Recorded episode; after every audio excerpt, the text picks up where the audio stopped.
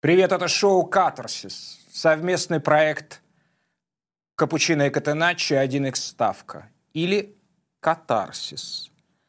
Как говорят те, кто думают, что Сен-Синагон — это такая марка элитного саке крепостью 60 градусов. Ну, также они еще никогда не убирали за собой мусор, уходя со стадионов, считая, что это задача дяди или тети с другими этническими чертами лица. Шоу «Катарсис», доктор Лукомский. Привет, привет. Пациент Порошин. Ну что, у нас... Да, это Лука Модрич, вы узнаете его. Он в штабе Федерации сборной Хорватии в Катаре и получает премиальные за победу над Японией. Да, нет, вы не узнали, не похож? Ну, это такой юмор, то есть раньше... Нет, я никогда не претендую на юмор. Раньше человек похож на Хави, там, ну, не знаю, мне не заходит такое. Я не знаю, вообще я не понимаю, о чем вы, заходит или нет. Мне, соответственно, вот показали это видео, сказали, что это Модрич, который получает премиальные. Вы очень доверчивый человек. Да, у меня есть. Я не считаю это недостатком, я считаю это достоинством своим. Я сейчас говорю исключительно о том, что вы очень доверчивы, потому что считаете, что Модрич сейчас, а не в конце турнира, после вылета, получает премиальный. А в остальном все правильно. Угу. Ну что, у нас третий день 1/8. Известны три пары четвертьфиналистов. Это Нидерланды, Аргентина, это Англия, Франция, и это теперь Хорватия, Бразилия. Завтра мы узнаем четвертую пару. А сейчас мы будем... Ну что, сразу же к событиям дня. У нас на связи наш... Нет еще, да? Ну давайте мы приступим. Какие впечатления от сегодняшнего дня? Ну, впечатление резюмировал, анонсируя нашу программу сегодняшнюю. Я все уместил в два слова. Пакета — гений. Если это немножко расширить, Пакета сегодня подарил мне ту тонкость и те ощущения, которые я обычно получаю от Луки Модрича. Я не могу сказать, что Лука Модрич провел плохой матч. По-моему, это вообще невозможно, чтобы Лука Модрич провел плохой матч. Если выбирать, в ком сегодня было больше Модрича, именно вот содержание того, что можно назвать, иначе не получится. В Пакете было больше Модрича, чем в том человеке, которого мы показали в начале, да? Гораздо даже больше, чем в том человеке, который играл против Японии. Что вас потрясло так в Пакете? Потому что мне кажется, что это эффект этого матча, это эффект расколовшегося яйца. Какое яйцо является самым крепким? Страусиное, по-моему. Там быстро было расколото то, что собиралось быть твердым весь матч. Я имею в виду конструкция защитная Кореи. Ну, Пакета, в принципе, на мой взгляд, гений паса. То есть, если мы говорим о том, что, ну, понятное дело, он пока в Вестхэме, до этого был в Лионе, до этого неудачно проявил себя в Милане, он пока не входит в элиту. Но вот если брать одно качество, по которой он может стоять на одном уровне с самыми элитными игроками, с, допустим, Месси, может быть, в каком-то плане с Де Брёйне, хотя Де Брёйне пасует более вариативно, но менее тонко, например. А вот тонкость паса, вот Пакета стоит рядом с Месси, с Модричем и с такими игроками. И вот такой немножко выставочный характер матча, хотя Пакета своими передачами в эту выставочность внес вклад перед тем, как вот такой отрыв между командами нарисовался, он помог ему, по-моему, еще ярче проявлять себя в этом отношении. Он и продвигал, и созидал. Ну, я, конечно, уже не говорю о том, что у него в целом такая роль балансирующего полузащитника, который стартует рядом с Казимира по схеме, но в атаке поднимается на одну линию с Неймаром и другими креативными игроками. То есть это еще большой объем работы он проделывает. Но, конечно, в сегодняшнем матче, если мы говорим о именно таком понятии, как гениальность, я думаю, нужно говорить именно о том, как он пасовал. Я думаю, что у меня есть для вас встречный вопрос. Как вы считаете, можно ли сказать вот в таком матче, где мы в любом случае будем искать изъяны у Бразилии, можно ли сказать, что Неймар худший атакующий игрок сегодняшнего матча? Со всеми оговорками, что там он после травмы и все такое. Просто все так хорошо сыграли вокруг него, что, мне кажется, это не безумная мысль. Слушайте, мы, похоже, с вами смотрели это зрелище, которое лично для меня после второго гола у меня все центры, отвечающие за концентрацию, сразу же как-то расслабились и размякли, да? Мы, похоже, с вами смотрели разными глазами. Нет, у меня не сложилось впечатление, он был худшим, среди лучших. Да, худшим среди лучших. Я именно такой... Ладно, а как бы вы расставили? Если ранжировать, у нас есть Ришарлисон, у нас есть Винисиус, у нас есть Неймар и у нас есть Рафинья. Еще можно Пакета тоже причислить к этой группе. Как бы вы их ранжировали? По этому матчу? Да. Ой, какая сложная задача. Нет, пятерых нужно ранжировать. Можно без Пакета четверку такую? Четверку. Ришарлисон, Неймар, Рафинья. Кто сыграл хуже Неймара из них? Понятно, что Неймар тоже норма, но все остальные были просто прекрасны, по-моему.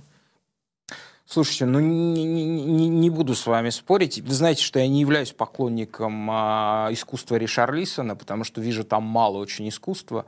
Вы обнаруживаете Слушайте, мы же не искусство обсуждаем, а общий вклад. Ришарлисон блестяще себя проявляет в прессинге. Ришарлисон обладает абсолютно другой ролью. Он не играет один в один, он открывается в штрафной, открывается за спину, он проявляет себя в подыгрыше, а не в созидании, то есть у него другая роль, но свою роль он исполнил, на мой взгляд, очень качественно сегодня. Слушайте, давайте это сейчас спросим у другого, так скажем, проявления мира небоскребов. Это город Баку, он сейчас с нами на связи. С нами на связи Мурат Мусаев, тренер, с которым лично у меня связано самое яркое и острое переживание того, что происходило с Краснодаром. В хорошем смысле острое. Мне при Мусаеве больше всего Краснодар нравился. Вы, кстати, как к этой оценке? У нас такая нокаутировать собеседника комплиментами, но я правда так считаю. Вы согласны с этим? Если говорить эстетически, я просто честно скажу, там есть и объективные факторы, но мне все-таки Краснодар при Шалимове, с точки зрения именно эстетики, нравился больше, но там был такой игрок, и мне кажется, это очень важный фактор, как Перейра. И я думаю, тут в плане того, к какому стилю Краснодар двинулся дальше, это один стиль, но там есть разные детали. Конечно, наполнение, наполнение состава очень сильно повлияло. Но это точно лучше, чем Краснодар играет сейчас, например. Да. Сейчас Мурат тренирует команду «Сабах» из Баку, и в настоящее время эта команда занимает второе место в чемпионате Азербайджана. Мурат, добрый вечер. Добрый вечер, добрый вечер. Рад присутствовать в вашей передаче. Мурат, первый вопрос, к которому мы обращаемся к каждому нашему собеседнику, участнику шоу «Катарсис». Скажите, пожалуйста, вы видели матч Испания-Япония? Да. Верите ли вы в то, что Испания, пропустив от Японии, не намеренно, разумеется, пропустив 2 гола, потом как-то это осознала и занималась тем, что сливала с турнира, прям скажем, одного из главных своих конкурентов, с которым можно себе представить, как снова встретились в финале? Я не верю в это. Мне кажется, что японцы провели очень хороший матч. И если мы начнем с первой игры сегодняшнее обсуждение, то мы можем захватить и эту тему. Отлично, захватим. Мне нравится. тренера матч Испания-Япония был, ну, не то, что он был лучший или яркий, но он для меня был очень информативный в плане наложения схем и какие решения принял Луис Энрике, это интересно. Потрясающе, потрясающе. Вы очень здорово, это в кино называется тизер выпустить, то есть вы заинтриговали. Мурат, я сегодня посмотрел положение в чемпионате Азербайджана и изумился, насколько это самоценная и самостоятельная футбольная, так скажем, культура, которая продолжает долбить свой чемпионат в ритме 2 раза в неделю.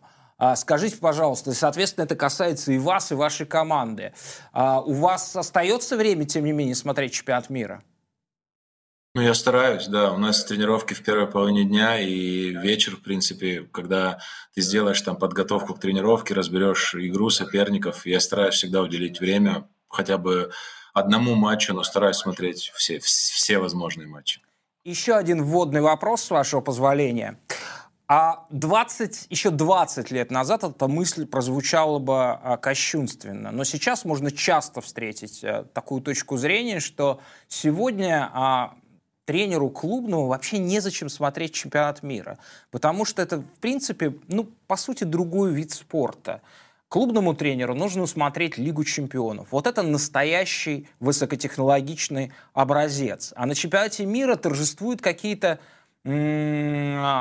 закономерность случайностей, да, ну взять хотя бы вот этот нынешний цикл подготовки, да, когда ребята отыграли в чемпионатах и примерно через неделю вышли впервые в истории в первом матче чемпионата мира. Что вы на это скажете?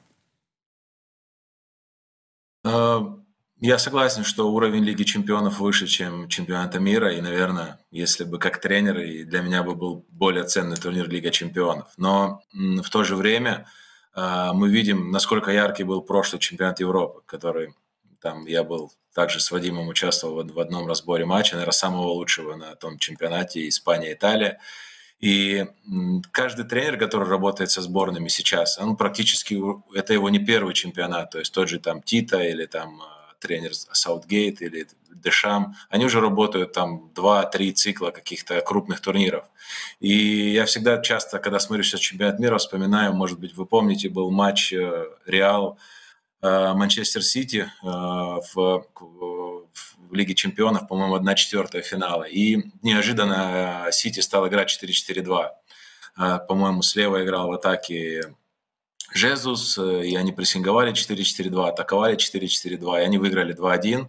И у Де Брёйне спрашивают после матча, как вы тренировали эту схему. Он говорит, просто тренер сказал на установке, мы вышли и сделали. И я думаю, что уровень футболистов настолько высок в топовых командах, что, допустим, Италия это показала, что можно играть в интересный футбол.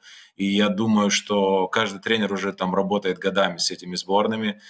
И поэтому я думаю, что то, что был маленький цикл подготовки перед чемпионатом, там неделя, все равно я думаю, что тот уровень, который есть игроков, позволяет играть, делать интересные вещи. Мурат, вы только что сейчас сами того не ведая лишили работы доктора Лукомского, потому что с точки зрения доктора настоящий футбол, футбол высших достижений, это есть очень сложная подготовительная репетиционная работа. А вы сейчас сказали, что вот так вот можно просто, ребята просто настолько классные, что можно раз, давайте 4-4-2. Вам не кажется, что это одно другого не исключает? То есть Гвардиола работает с этими ребятами и обучает их не конкретной схеме, а конкретному футболу уже больше 6 лет.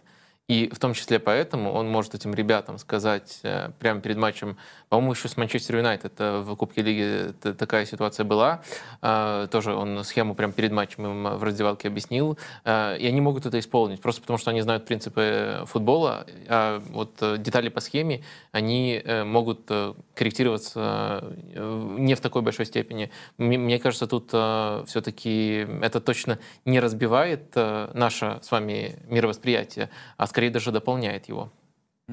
Ну что, думаю, что, Вадим, я извиняюсь, я думаю, что точно, конечно, у тренера клуба больше возможностей, и точно моменты эти работы, сыгранности, сборов и так далее никто не отменял, но я думаю, что и сборной можно придумать что-то интересное.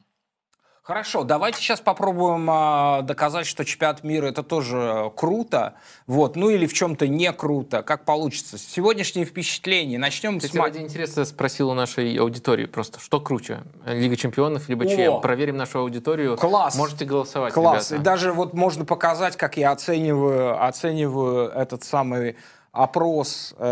Ну, смотрите, видите, я тоже научился это делать.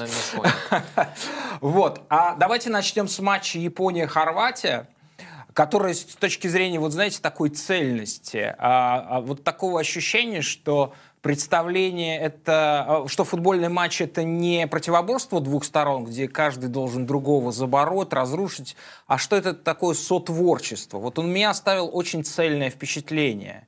Может быть, понятно, что по качеству игры с матчем Испания-Германия ничто пока не сравнилось. Вот, ну я имею в виду цельности двух команд. Но мне очень понравился этот матч своей цельностью.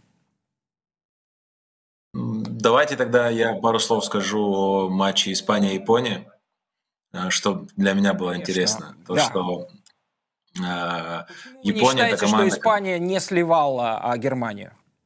Я не думаю. Я честно смотрю все матчи с азербайджанским комментарием, то есть российский чемпионат мира здесь не показывают, и я только после матча узнал, что там какие-то были расклады, и я просто смотрел футбол и не думал об этом. Потом я узнал, но у меня не появилось такой мысли. Что про Японию? Команда, которая играет 5-4-1 в обороне, хорошо высоко прессингует и хорошо использует средний прессинг с переходом в трех быстрых нападающих. То есть хорошая динамика, хорошая физическая подготовка. И вопрос, как... Испанцы хотели вскрывать эту схему. То есть, и я первый раз видел, что Луис Энрике играл 4 защитника в линию, и крайние защитники играли узко. То есть он делал 4 на 3, чтобы, наверное, избежать этих быстрых атак. Ширина была за Вильямсом и Ольмо, Бускетс перед линией защиты, и Гави и Педри играли как, не знаю, Неймар и Пакета, может быть, чуть-чуть ниже сегодня, и центральный нападающий Мурата. И казалось, что это такая немного не очень смелая схема, но я понимал логику этого всего, то есть убрать сильные стороны соперника. В принципе, в первом тайме это нормально получалось, во втором пропустили, там запрессинговали их, пропустили 2 гола, и потом они не могли ничего сделать, испанцы. Там, да, были пару коротких розыгрышей, где Ольмо вывалился 1 в 1, но все равно казалось, что людей не хватает вверху. И интересно было, что сегодня предпримет Далич, как он будет решать эти проблемы, о которых мы сейчас говорили. И сегодня он играл с широкими фланговыми защитниками. Мы видели, они не играли высоко. Может, я немножко вот резюмирую, чтобы графически было то, что вы сказали про матч против Испании. То есть, если мы обычно у сборной Испании наблюдаем ситуацию, когда остается либо пара, либо тройка, допустим, там Альба идет или Бальде идет вперед, то в этом матче вот вы очень четко описали, как Япония своей тройкой атаки напугала Испанию и, по сути, заставила атаковать уже в других соотношениях. Вот, надеюсь, я правильно передаю то, как вот вы этот матч описали. И то есть, если исходить из этого, получается, что настолько стерильный перекат у Испании был именно из-за того, что они так сильно опасались вот в этой первой стадии оставлять против японской тройки себя в меньшинстве. Правильная трактовка? Да, мне так показалось, да. И получалось, что когда они проходили эту первую линию, то вверху было 5 футболистов. И Ольмо играл всегда очень широко. То есть, мне кажется, это не совсем его позиция, где он часто встречался 1 на 2. То есть, если это Винисиус, окей, Мбаппе, окей, но Ольмо, мне кажется, это не совсем его история, играть так широко. Да, как раз обычно Альба в итоге это делает, но тут этого не было. Да, Ольмо, да, уже. И получилось, что... Чего не хватило испанцам, это передач вперед. То есть был контроль там сумасшедший, но не было проникающих передач. И компактная Япония, она ничего практически не дала сделать Испании. И это было для меня . Вот эта схема 3-4-3, вы за нее тоже периодически пишете, Вадим. Она, если команда хорошо у тебя готова, и ты играешь максимальную компактность, ты можешь нивелировать соперника, который превосходит тебя в классе. То есть в России, наверное, все сталкивались, я как тренер Краснодара сталкивался с Сочи, когда там Федотов, это его любимая схема, они играют там средний блок, компактно 5-4-1 и заманивают тебя, а в Краснодаре мы там идем большими силами в атаку, быстрые атаки. Это похоже, что примерно делала Япония, и мы видим, что две команды, превосходящие в классе, они их нивелировали. Угу. Так, ну вот можно выставить эту схему и рассказывать уже постепенно про сегодняшний матч. Да, мне все-таки хотелось бы, спросить у вас, что произошло в начале второго тайма, когда мы увидели этот невероятный взрыв японской команды, который оставил растерянной Испанию, которую я считаю, возможно, сильнейшей командой мира вместе с Бразилией на данный момент. Что на ваш взгляд, произошло? Ну, там ошибка в высоком прессинге, да, по-моему, правого защитника потерял мяч, отобрали, быстрая атака, и когда ты пропускаешь гол, вероятность гола, она увеличивается, то есть мы тоже об этом говорим часто, то есть если ты забил гол, ты часто бывает или ответка, или второй гол, если ты сильно переживаешь, и кажется, вот Испанию поймали на том моменте, когда они забили, чуть-чуть растерялись и получили сразу второй мяч. Наверное, это так что-то больше из области психологии. Угу. В английском даже есть специальное слово для этого, это называется «моментум». Но в русском, может, какой-то импульс после гола. Да, есть другое слово, не русского происхождения, а метафизика. Мы настаиваем на том, что есть, как бы, условно говоря, познаваемый и непознаваемый аспект игры. На этом построено наше взаимодействие и противостояние с доктором. И тот же Евгений Калешин не отрицает метафизический аспект игры. Это анонс для тех, кто будет смотреть нас до конца. У нас ожидается большой блок, связанный как раз с метафизикой японского, в том числе воплощенного в игре, с выдающимся русским японистом Александром Николаевичем Мещеряковым. Это смотрите сразу же после всего материального футбольного блока. Итак, к игре Хорватия-Япония. Хорваты играли с более высокими фланговыми защитниками и с широкими нападающими, которые сдерживали, как я понимаю, наверное, была идея сдержать вингеров японцев, чтобы чуть-чуть сбавить прессинг. Периодически Модрич опускался третьим, как создавая тройку с центральными защитниками. И когда удавалось продвигать мяч выше, Крамарич и Перишич уходили внутрь.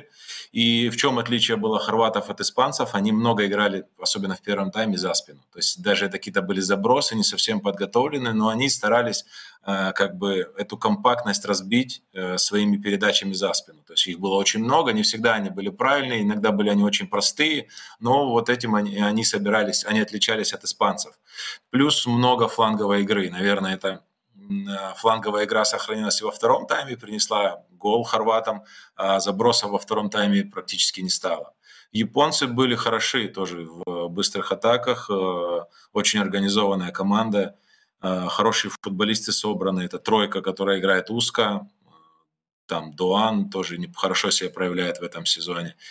И так интересно было, интересное противостояние схем, интересно было смотреть. Во втором тайме, когда забили гол, можно сказать, что все закончилось.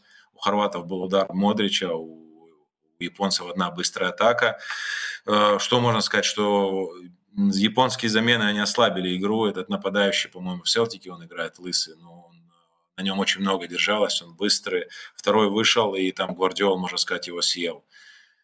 Поэтому и так уже концовка не была очень интересная. Как бы все уже были готовы не рисковать, и мы увидели пенальти. У меня вопрос немножко по персоналиям сборной Японии на основании не только этого матча, а вообще матчей, которые вы видели. Меня особенно интересуют два игрока. Первый – это опорный полузащитник Ватараэнду. И тут вопрос, собственно, очень простой. Он вас впечатлил настолько же сильно, насколько меня. Кажется ли он вам и по стилю, и по уровню опорником, который мог бы даже в топовой команде играть? Ну, хорошее впечатление оставил, да. И вообще, я согласен с вами. Но он и играет в Европе, да, если не ошибаюсь. Он в Штутгарте играет. Ну вот, поэтому я и думаю, что может все-таки команду получше себе подобрал бы? Может быть, в том числе... Я хорошее впечатление оставил, но, к сожалению, я видел матч с Испанией, сегодняшний матч, а Штутгарт я его даже не видел, поэтому мне трудно сказать. Из всех японцев я больше всего знаю Дуана. Когда я был тренером Краснодара, в 2019 году летом классом порвал кресты, и мы искали нападающего флангового. И Дуан был готов ехать в Краснодар, там, по-моему, 10 или 12 миллионов нужно было заплатить. И тогда уже он в Гронингеме играл, я много матчей его смотрел, но он прототип был как типа Шапи, уход внутрь, удар левой. И Вандерсон у нас играл тоже справа, и так он... У него уже там тогда была куча контрактов. Он говорил, я буду всегда улетать в сборную. И я много матчей его смотрел. И как бы по нему, наверное, у меня самое такое сложившееся впечатление. А второй кто игрок? Митома мне очень интересен. Он, как правило, выходит на замены. Это 9-й номер, который обычно играет левого латераля. При этом он правша. Интересное смещение. И очень хорошо, как мне кажется, зачитает игру. Вот не кажется ли вам, что он достоин большего вот по тому впечатлению, которое он производил, выходя на замену? Он и в Брайтоне очень здорово играет. Может быть, у меня из-за этого глаз замылен. Но и на чемпионате мира меня очень сильно удивляло, что он не основной игрок. Ну, здесь не хочу говорить, что попало. Мне как нет такого целостного впечатления, потому что недостаточно матчей я смотрел и больше смотрел, наверное, на структуру японцев. Ну, мне понравился еще нападающий, он центральный, который достаточно такой быстрый парень. Держал постоянно в напряжении соперников. Да, вот тот самый Селтик, да? Да. Я у вас хотел, Мурат, еще спросить относительно исхода. Насколько он кажется вам... Я имею в виду ничья, не пенальти, а именно ничья справедливым, потому что, на мой взгляд, можно сказать так, что Япония лучше контролировала Хорватию, чем Хорватия Японию, да? Япония заманивала в очень предсказуемую игру, в позиционное нападение, в котором, как мы предполагали с Вадимом, у хорватов были основания чувствовать себя хорошо, учитывая тот набор исполнителей, которые... Нет, мы немножко другое предполагали. Мы предполагали, что Хорватия обладает инструментами для игры под прессингом, а вот именно в позиционном нападении... 100%. В позиционном нападении проблемы были, в том числе в группе против Марокко, например... Но вот, тем не менее... Но, модель японцев — это средний прессинг и переход в быструю. Но у хорватов, наверное, два лучших игрока в мире, которые играют под прессингом. Это Брозович, точно, наверное, и Модрич. Да и из Челси, как его зовут? Ковачич, да. Да. Их, три человека, которые знаю, в пятерку входят. Еще там Марко Верати. Да, я не знаю, как их запрессинговать, возможно. Поэтому это крайне сложная идея. Да. Лоботка в Наполе, да, сейчас, который там выманивает всех на себя и продвигает мяч дальше. Поэтому вот этот план японцев, он не совсем сработал, потому что их пока, наверное, сейчас невозможно запрессинговать. Но, думаю, первый тайм японцы были лучше, второй тайм, наверное, до гола хорваты были лучше. В целом, наверное, в общем, закономерная история. И еще я отметил бы розыгрыши стандартов у японцев. В первом тайме особенно они делали короткие, там, прокатку мяча, подача, короткие розыгрыши, они так и забили, там, мяч застрял в штрафной. Возможно, они хотели этим компенсировать превосходство хорватов в росте, может быть, они хотели сдвинуть линию этой короткой передачи, или там пас на третьего был, когда подача шла в голевой атаке. Это было тоже интересно, то есть я так быстро посмотрел, у японцев 4 игрока, по-моему, выше 1,80 м, а у хорватов 6. И как стандарты, как один из веских таких доводов в игре, он был хорошо подготовлен японцами. Если немножко заглядывать вперед, поскольку Хорватия все-таки вышла в серии пенальти, и оценивать эту команду именно с прицелом на следующую стадию, у них там сейчас, конечно, испытание просто чудовищное, сборная Бразилии. Если вот смотреть на уязвимости Хорватии, на самом деле это и сам Далич признавал, в том числе признает и своими решениями, своими поисками. Позиция нападающего после того, как Манджукича лишилась сборная Хорватии, очень сильно проседает. В этом матче играл Бруно Петкович, человек, который нам очень нравится, очень тонкий игрок, и, по-моему, он как-то очень ярко сыграл как раз-таки за «Динамо Загреб» против Краснодара, было такое дело. Но в любом случае, все-таки явного номера один на этой позиции нету. Следовательно, вопрос, как бы вы решали эту проблему? Может, есть какой-то оригинальный ход, вроде Влашича, вроде ложной девятки? Или все-таки из качеств тех игроков, которые есть, можно что-то слепить? А кто, я прошу прощения, а кто Модрича поставил в роли ложной девятки? Это было чье-то гениальное решение. Ой, давайте не вспоминать. Я сходу не вспомнил. А у Карла не было такого решения Модрича поставить ложной девяткой? Был в плей-офф в прошлом Лиге Чемпионов, по-моему, было такое. Ну, ладно, неважно. Можно Пашинича попробовать, мне кажется, тоже из глубины, чтобы он играл ложной девяткой. Ну, согласен. Да, пока выпадает. И он даже сегодня по ходу матча всех трех использовал. Петкович первый тайм, Будимир второй, и потом еще Левая вышел. То есть это не дает уверенности каждому из них, когда их постоянно тасуют, ротируют. Но с Краснодаром согласен, Петкович очень ярко выглядел и, наверное, провел одну из своих сильнейших игр тогда в еврокубковой кампании. Не знаю, все говорят, что они старые, но я не вижу, что, допустим, Модрич, Брозович, Ковачич, я не вижу проблем с их возрастом. Перешич тоже как работал, так и работает. Да, нет нападающего. Возможно, чуть-чуть сдал уже Ловрен, но компенсируется все Гвардиолом, который очень быстрый, очень жесткий в единоборствах, и там все подчищает, вычищает. Проблема, может быть, с фланговыми защитниками. Не такие они яркие, особенно там парень слева вышел, который с Рейнджерс, кажется, он... Да, но в целом, Барышич, я думаю, это хорошо. Но Барышич, он резервный, там есть еще Соса. Если он будет здоров, то, может быть, чуть лучше на этой позиции будет. Ловрен сдал, и все-таки какую он сегодня дал радиоуправляемую на голову? Ну, это уровень высокий, 100%. Поэтому, я думаю, хорваты доставят проблему бразильцам. Конечно, бразильцы фавориты, но хорваты... Не знаю, у них есть такая ментальность, вот эта балканская. Сколько они сейчас из 6 игр плей-офф выиграли 5 по пенальти, насколько я, если правильно я понял. Но я думаю, что они смогут как-то и попробовать засушить игру, и есть у них сильные футболисты. Посмотрим, будет очень интересно. Доктор, давайте поставим оценки по 10-бальной системе. Это у нас такая традиционная забава. Мы парим над результатами и вне зависимости от результата ставим свою оценку, в которой как бы наши какие-то вот субъективные ощущения воплощаются, ну, на основе, соответственно, объективных данных тоже. Поэтому мы как-то мало спорили, я думаю, может быть, и сойдемся по оценкам. Дело в том, что я тоже считаю матч равным, мы тут примерно сошлись, но все-таки, если немножко оглядываться на ожидания, то от Хорватии они были выше, поэтому оценки не совсем равные. 7 Японии, 6,5 Хорватии. Да, ну я абсолютно разделяю вот буквально до десятых эти оценки, с той лишь разницей, что я считаю, что все-таки японцы, на мой взгляд, сыграли получше и были ближе. Для вас вспомнили в чатике, когда Карло Анчелотти поставил Модрича ложной девяткой. Я точно помню, что в том матче была ложная девятка, но не помню точно, Модрич играл. Мы с вами это обсуждали, там, это было в матче против Барса, когда 0-4 проиграли.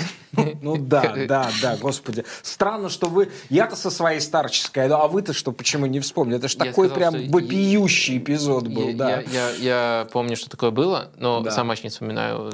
Окей, да, спасибо, что вспомнили, огромное спасибо вам. Давайте перейдем к следующему матчу, про который, честно говоря, я не понимаю, что говорить, потому что он быстро сломался, сломали Корею, и все это перешло абсолютно в концертное какое-то исполнение, в котором не доводилось до сих пор играть Бразилии, не давали соперники, или они сами себе не давали, не реализовывая свои шансы. В результате это был карнавальный матч. Алисон не имел ни в одном матче столько работы, как в этом. Там были 2 фантастических или 3 даже фантастических спасения. В первых 2 матчах, напомню, не было ни одного удара по воротам Алисона. Вот. В общем, давайте поймем, о чем здесь говорить. Мурат, у вас какие главные впечатления по поводу этого матча? Мое мнение, что в этом матче у Бразилии была лучшая структура, лучший состав из Я не беру матч с Камеруном. Из трех матчей, которые я видел, это самый, мне кажется, сбалансированный состав. Мы видели, что Милитао в позиции правого защитника образует тройку в начальной, можно сказать, средней части поля. Данила заходит внутрь, как на позицию Канцела или там Зинченко, наверное, подходит. Играет с Казимира двумя опорными. Неймар, Пакета играет как десяток, таких в полуфлангах. И ширина от Винисиуса и Рафини, мне кажется, это вот лучшее, что было по схеме, да, то, что вы, Вадим, показываете, это супер. Прям, когда они играют широко, допустим, я не вижу смысла, чтобы был защитник широко с Рафиньей или широко с Винисиусом, потому что им не проблема даже одного на двух обыгрывать. А когда вот эта самая сбалансированная схема, плюс корейцы играли в 4, и они имели преимущество в фазе билдапа, то есть 3-2, и в завершающей стадии 5-4. И то есть вот для меня это лучшее из того, что я видел пока в Бразилии именно по сочетанию игроков. Я понимаю, что математически эту формулу можно описать 3-2-2-3. Вот можете посмотреть, так это выглядит. Да? Да? Я не помню, чтобы команда играла в известном тебе случае по такой формуле. Чуть более четкий ответ, Мурат это уже проговорил, но ключевое отличие от того, что мы видели раньше у Бразилии, это вот эта позиция, где вышел Данила. Раньше он на этой позиции не выходил. То есть изначально четверка, потом как они трансформируются. Милитао третий центральный защитник, и они, понятно, выше идут. А рядом с Казимира оказывается Данила. И вот именно этого раньше не было. Раньше, чуть ли не в такой позиции оказывался, допустим, Сандер. Ну, она бессмысленная по мне была, эта позиция. Да, она, может быть, имеет какой-то смысл для сдерживания контратак, но для атакующей структуры, наверное, действительно в этом смысла нет, особенно учитывая, что фланг занимал Винисиус. На самом деле, мне кажется, то, как Винисиус и Рафинья проявляют себя в ситуациях, как вы упомянули, где они в одиночку против двух соперников, это прямо очень мощно, и мощно не только сегодня, а вообще на дистанции всего турнира. Очень многое в атаке Бразилии построено на том, что они могут чуть осторожней действовать в плане количества задействованных игроков в атаке, в том числе из-за того, что у них есть такие футболисты, которые на флангах, во фланговой игре могут себя таким образом проявлять, и сегодня это тоже очень-очень ярко проявилось. Но вот из-за этой структуры, как кажется, появился новый элемент, а именно способность играть в том числе через центр. Понятно, это связано и с возвращением Неймара, но это также связано и со структурой, и, по-моему, с просто волшебным перформансом Лукаса Пакета. Я думаю, с точки зрения креативности в этом матче он был даже сильнее, чем Неймар. Вот интересно узнать. Да, это то, что доктор в качестве стартовой провокации запустил, или не провокации, он мне предложил ранжировать пятерку по вкладу в этот перформанс. И с точки зрения доктора в этой пятерке Неймар занимает последнюю пятую позицию. Первое, что бросается в глаза, что вот эта вся пятерка, если, допустим, есть быстрая атака или позиционная атака, там как-то найдется смена направления, никто не тянет на себя. То есть, если есть единственное исключение, когда Ришарлисон не дал Неймару на пустые ворота. Но все атаки, они идут без передержки, они идут в развитие, они идут тому, кто лучше открывается. Я соглашусь, что Неймар провел неяркий матч, я думаю, что он не тренировался, наверное, 3-4-5 дней со своим голеностопом. И согласен, он провел хороший матч, и быстро счет стал комфортным. Мы не знаем, как бы он повел себя, если был бы счет 0-0. Но согласен, эти ребята сыграли ярче. И Пакета, да, для меня игрок, который выполняет в обороне функции шестерки, играет в одной линии с Казимира, в атаке играет десятку, открывается между фланговым и центральным, играет в подыгрыше. Это было сегодня очень ярко. И, повторюсь, вот эта схема, которая была выбрана, это, по сочетаниям, это была самая атакующая Бразилия. А так я согласен, что с сербами было менее яркое, больше такое, за счет индивидуальности много строилось. Так они, в принципе, и голы забивали. Потом я не понял, почему со Швейцарией вместо Неймара поставили Фреда. Неймар травму получил. Это очень просто. Я понимаю. Почему именно такая замена, да. Я понял. Родригес там мог выйти, да, например. Второго опорного почему выбрали? Если они играли с одним Казимира, и то это бы нормально работало, и Швейцария играет там в 4 защитника, и они перестраховываются, ставят Фреда. То есть это я не понял. А так, в принципе, очень яркая Бразилия. У меня вопрос просто, я не знаю, Вадим, Игорь, вы знаете, Данила, может, лучше меня. Если будет матч, условно, Голландия, Аргентина, он сможет играть под давлением в середине как опорника, или это только ход под Корею? Ну, на самом деле, какое-то время был в Сити, и Гвардиола, в принципе, требует этого от всех своих крайних защитников, и он этому определенно обучен. В первую очередь, если мы ориентируемся на его опыт игры в этой команде. Так что, я думаю, сегодня он вспомнил именно то, что... то, чему его тогда обучал Гвардиола. Но в то же время Гвардиола, как мне кажется, с радостью принял вместо него Жоао Кансело, который намного лучше подходит на эту позицию. То есть, мне кажется, на определенном уровне может, но все-таки, мне кажется, это не самый элитный уровень. Я хотел еще, пока мы не убежали... Извините, с этой... можно я тоже отвечу? У меня есть свой ответ. Я бы ранжировал. Против Аргентины, да, это мое отношение к конкретным двум командам. Против Аргентины, да, может играть под давлением, а против Нидерландов совсем не уверен.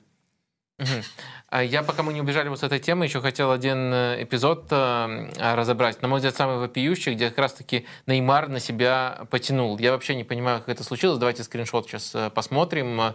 И хотел даже провокационно вот спросить, за такое решение в конкретном эпизоде не усадили бы вы, например, Неймара на лавку. Я поясню, что вот Неймар у нас с мячом, также отмечен Винисиус, который открывается, и так очевидно, что даже корейский опорник указывает на него.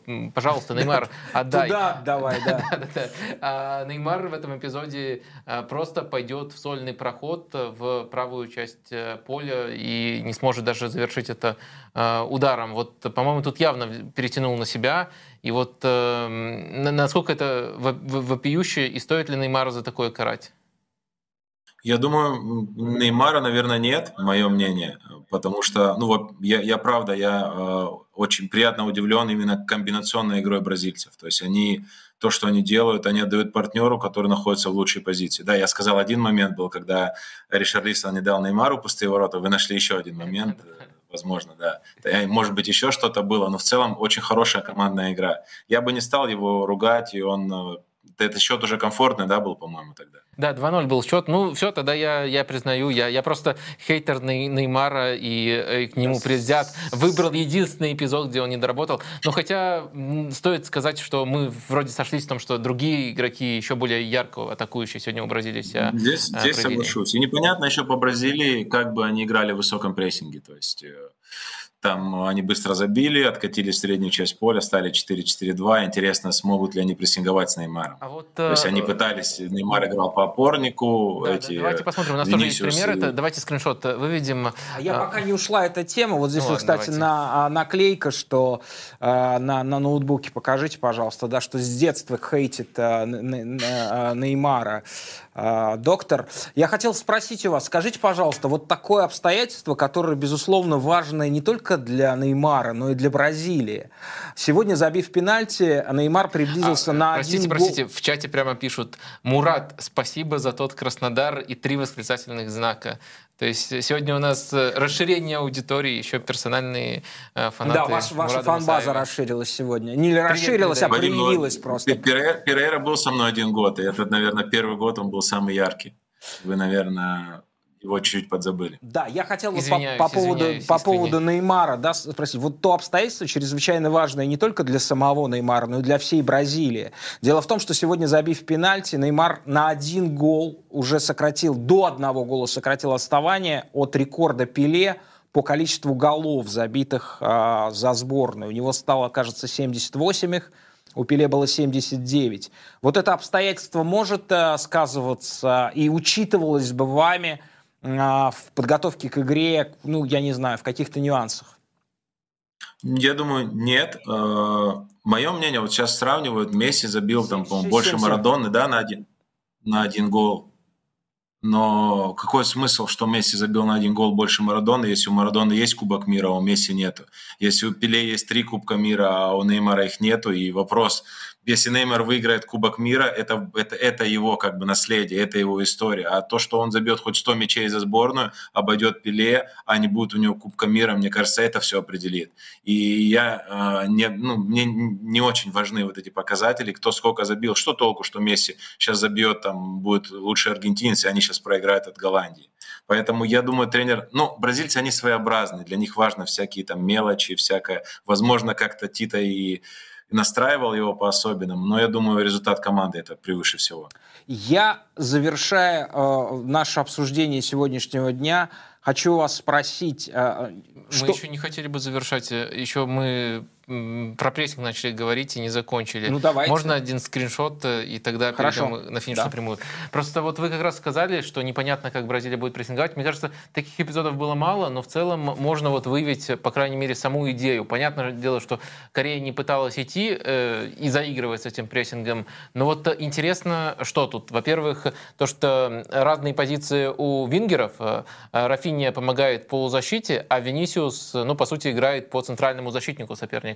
Ну и Ришарлисон, понятно, тоже по центральному защитнику, Неймар по опорнику. Скорее всего, вот такая структура будет у Бразилии, но стоит заметить, что есть еще второй вариант, что они вообще не будут прессинговать с первого паса, поскольку вот в других матчах они очень часто занимали выжидательную позицию, и это, мне кажется, они делали здорово, они очень правильно выбирали момент для прессинга. Так что вот я думаю, что один из этих вариантов будет, либо вообще отказ от прессинга с первого паса и начало только вот ближе к опорнику соперника. Вадим, вы помните, они как вышли, корейцы? Может быть, это не эта атака, когда дали пас на защитника, который Винисиуса, и там было непонятно, кто должен по правому защитнику соперника идти, либо игрок с середины, либо подниматься защитник.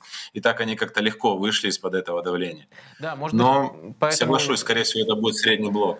Да, может быть, поэтому с другими соперниками и сильнее осторожничала Бразилия. Но вообще по этой схеме, я думаю, что Казимира, расчет на то, что Казимира большую зону покрывает, и он как бы успевает в большинстве эпизодов накрыть правого защитника. Но в других матчах они 4-4-2 выжидают и начинают давить, и в основном на флангах ловят соперников, когда уже в хорошем расположении для прессинга находятся. За этим будет очень интересно последить, и мне кажется, что все-таки об этом недостаточно часто говорят, что Бразилия, да, команда доминантная, команда удушающая, но в отличие от той же Испании, они вот с первого паса практически никогда не прессингуют. Это важное отличие, эта команда более прагматичная в этом отношении. И, кстати, это отличие Бразилии, в том числе от команды 2018 года, мне кажется, за это время Тита некоторые вещи переосмыслил. Ну и да, как они убирают атаки, особенно в первых 2 матчах, то, что мы все говорим, что нет ударов по воротам Эллисона, убор атаки, контроль, потеря, сразу убор атаки, Тиаго Сильва, Маркиньос, никто не спит.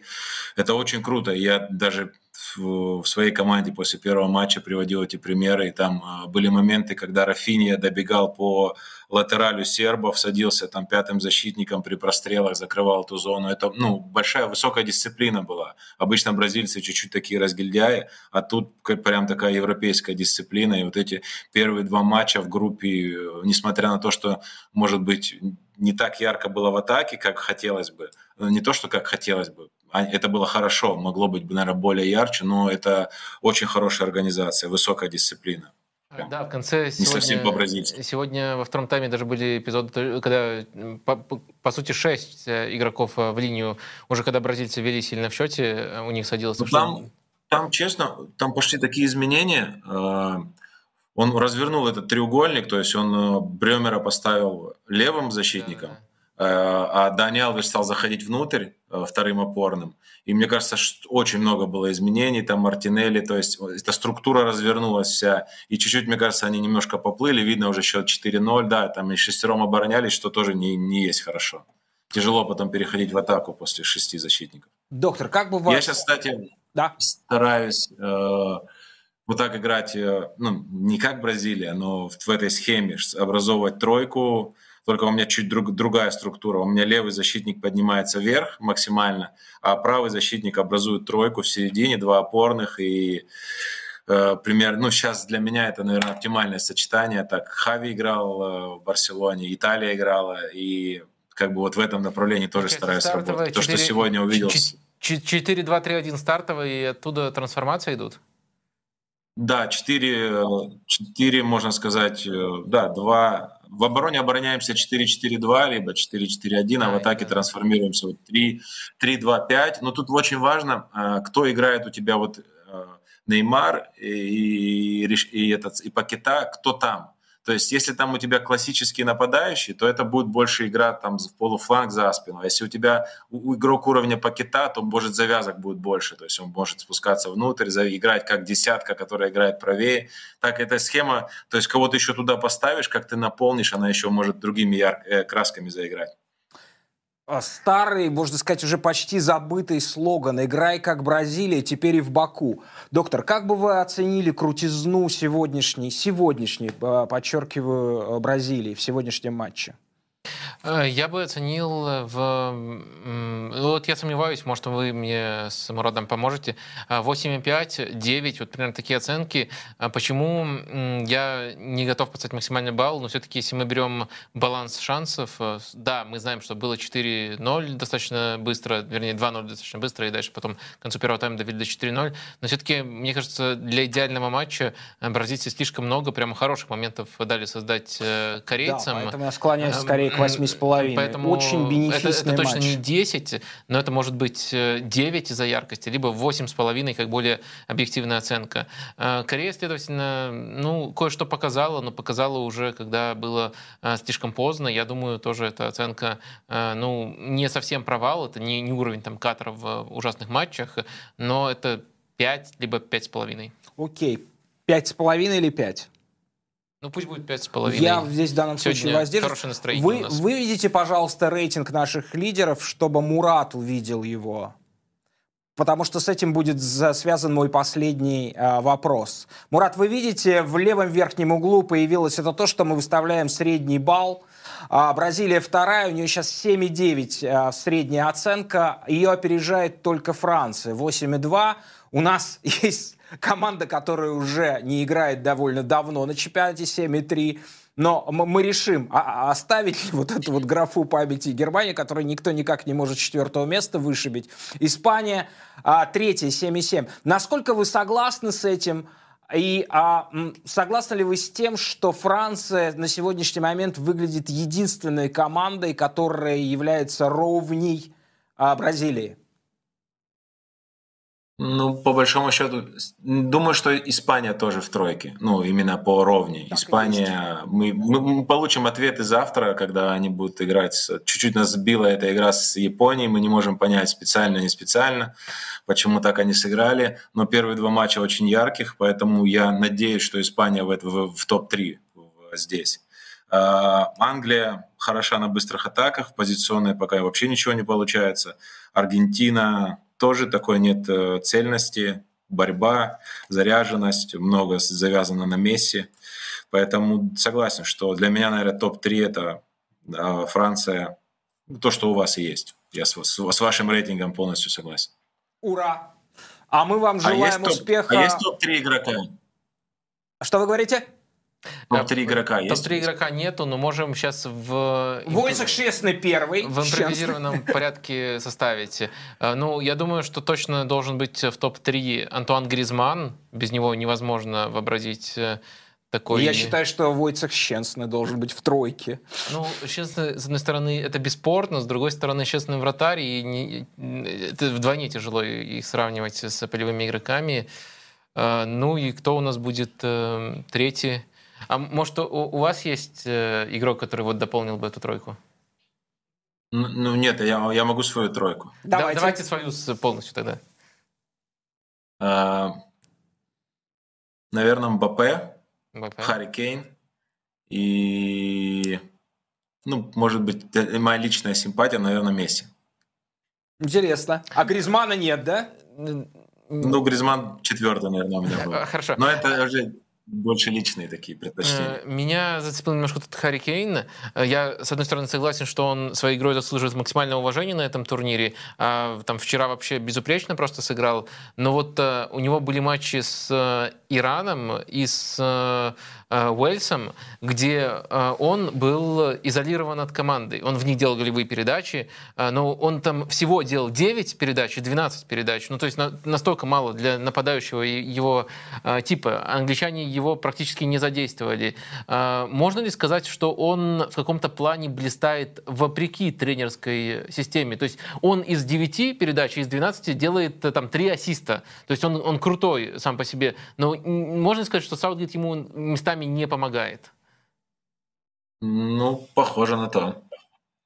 Просто Англия обладает таким составом, который, ну, мне кажется, может доминировать в любой игре этого чемпионата, но этого не происходит. Мы даже вчера видели, что вроде бы они и Уокера уже оставляют третьим, там что-то похоже на структуру Сити, но абсолютно ничего нет в позиционной атаке, и Сенегал был острее до гола, могли забивать, поэтому согласен, что-то не работает не так. То есть либо они перестраховываются, либо... Трудно мне сказать. Слушайте, а вот это же как раз-таки та самая зона, которую вы в рамках этой схемы обсуждали, то есть кто в полуфлангах оказывается. И вот англичане, там где сегодня были Неймар и Пакета у бразильцев, они эти зоны очень плохо заполняли. Не потому что нет игроков, а потому что они не опускались туда в нужный момент. Вот нет у вас такого ощущения? Не поднимались, да, в нужный момент? Вверх? Не опускались, да. Возможно. Я сейчас... Вот вы меня пригласили на эфир, я прям сегодня был...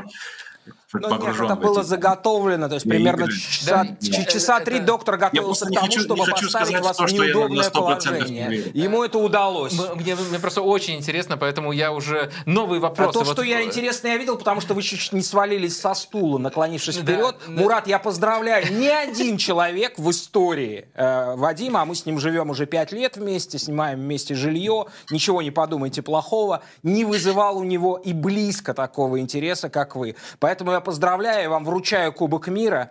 Вы точно спасибо не Саутгейт, слава богу. А мы вам желаем, пусть маленького, но Харри Кейна или Пакету в вашу команду. Играйте как Бразилия. Желаем вам с вашим Сабахом удачи, побед. Сабах Баку, так называется команда, которую сейчас тренирует Мурат. Обязательно давайте встретимся, потому что дико интересно с вами, как показывает состояние доктора, говорить о футболе. Удачи вам, спасибо. Спасибо большое, всегда с радостью слежу за вами, успехов. Спасибо. До свидания. Ребята, у нас сегодня, как вы видите, просто самый содержательный выпуск. Поэтому в этот раз я не прошу, я требую, чтобы вы поставили лайки. Ну что, давайте к Жене Башкирову, к дерзким прогнозам, к дерзким ставкам. Prayer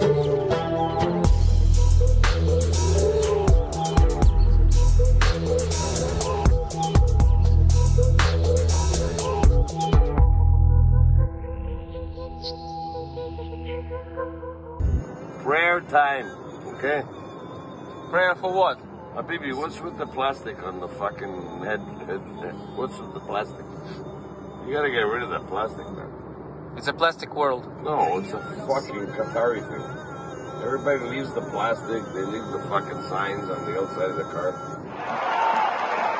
Вадим, Игорь, приветствую вас! Только что сборная Японии открыла счет в матче.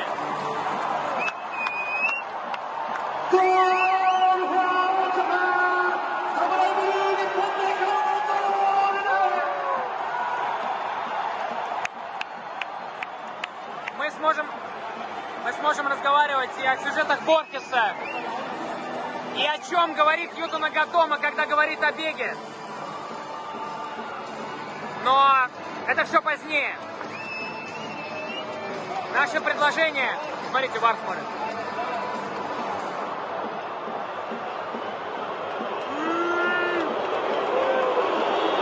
Пока судья проверяет, мы тоже проверим наши мысли. Испания, Марокко. Испанцы молодые и красивые, так что при виде их игры хочется поставить дуэт Брэди и Монсеррат. Но они умудрились проиграть Японии как раз таки и попасть в пару, возможно, к самой разнообразной команде турнира. Just марокканцы смогли удивить стороннего зрителя, но между тем, мне кажется, что они, как когда-то омияды, способны удивить иберийцев в этом матче.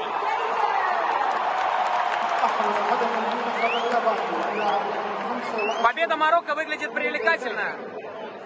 Это и есть мое первое предложение. В произведении Жоржа Пирека «Жизнь, способ употребления» есть прекрасная история о художнике, который отправлял сам себе разрезанные картины. Я ее всячески рекомендую сидящим в студии мастерам деконструкции. А если конкретно о ней, за моей спиной находится стадион 974, который, как я понимаю, прощается сегодня с чемпионатом. И на нем проходит заключительный матч сегодняшнего дня. Специально для Катарсис я здесь. И эти контейнеры после Мундиаля поедут куда-то, где будут полезны, или куда глаза глядят.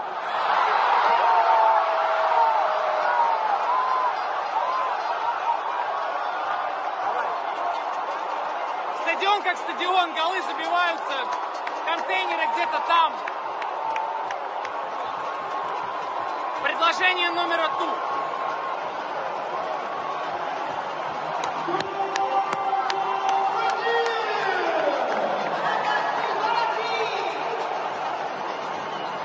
Швейцария, Португалия.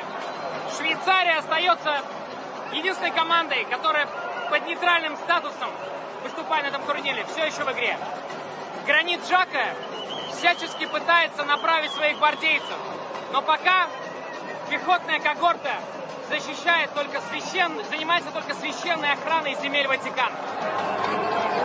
Португалия явно пытается примерить на себя костюм проповедника, Криштиану. То получает корейского игрока, то просит уважения к старшим во время определения авторства гола. Но невзирая на эту дорогу, невзирая на стезю богоискательства у Криштиану, разница между командами все-таки слишком велика, чтобы ставить на положительный исход для Швейцарии. Единственное, в чем можно быть точно уверенным, это в качестве швейцарских сейфов. Поэтому мое предложение – победа сборной Швейцарии по количеству сейвов с форой минус 4,5.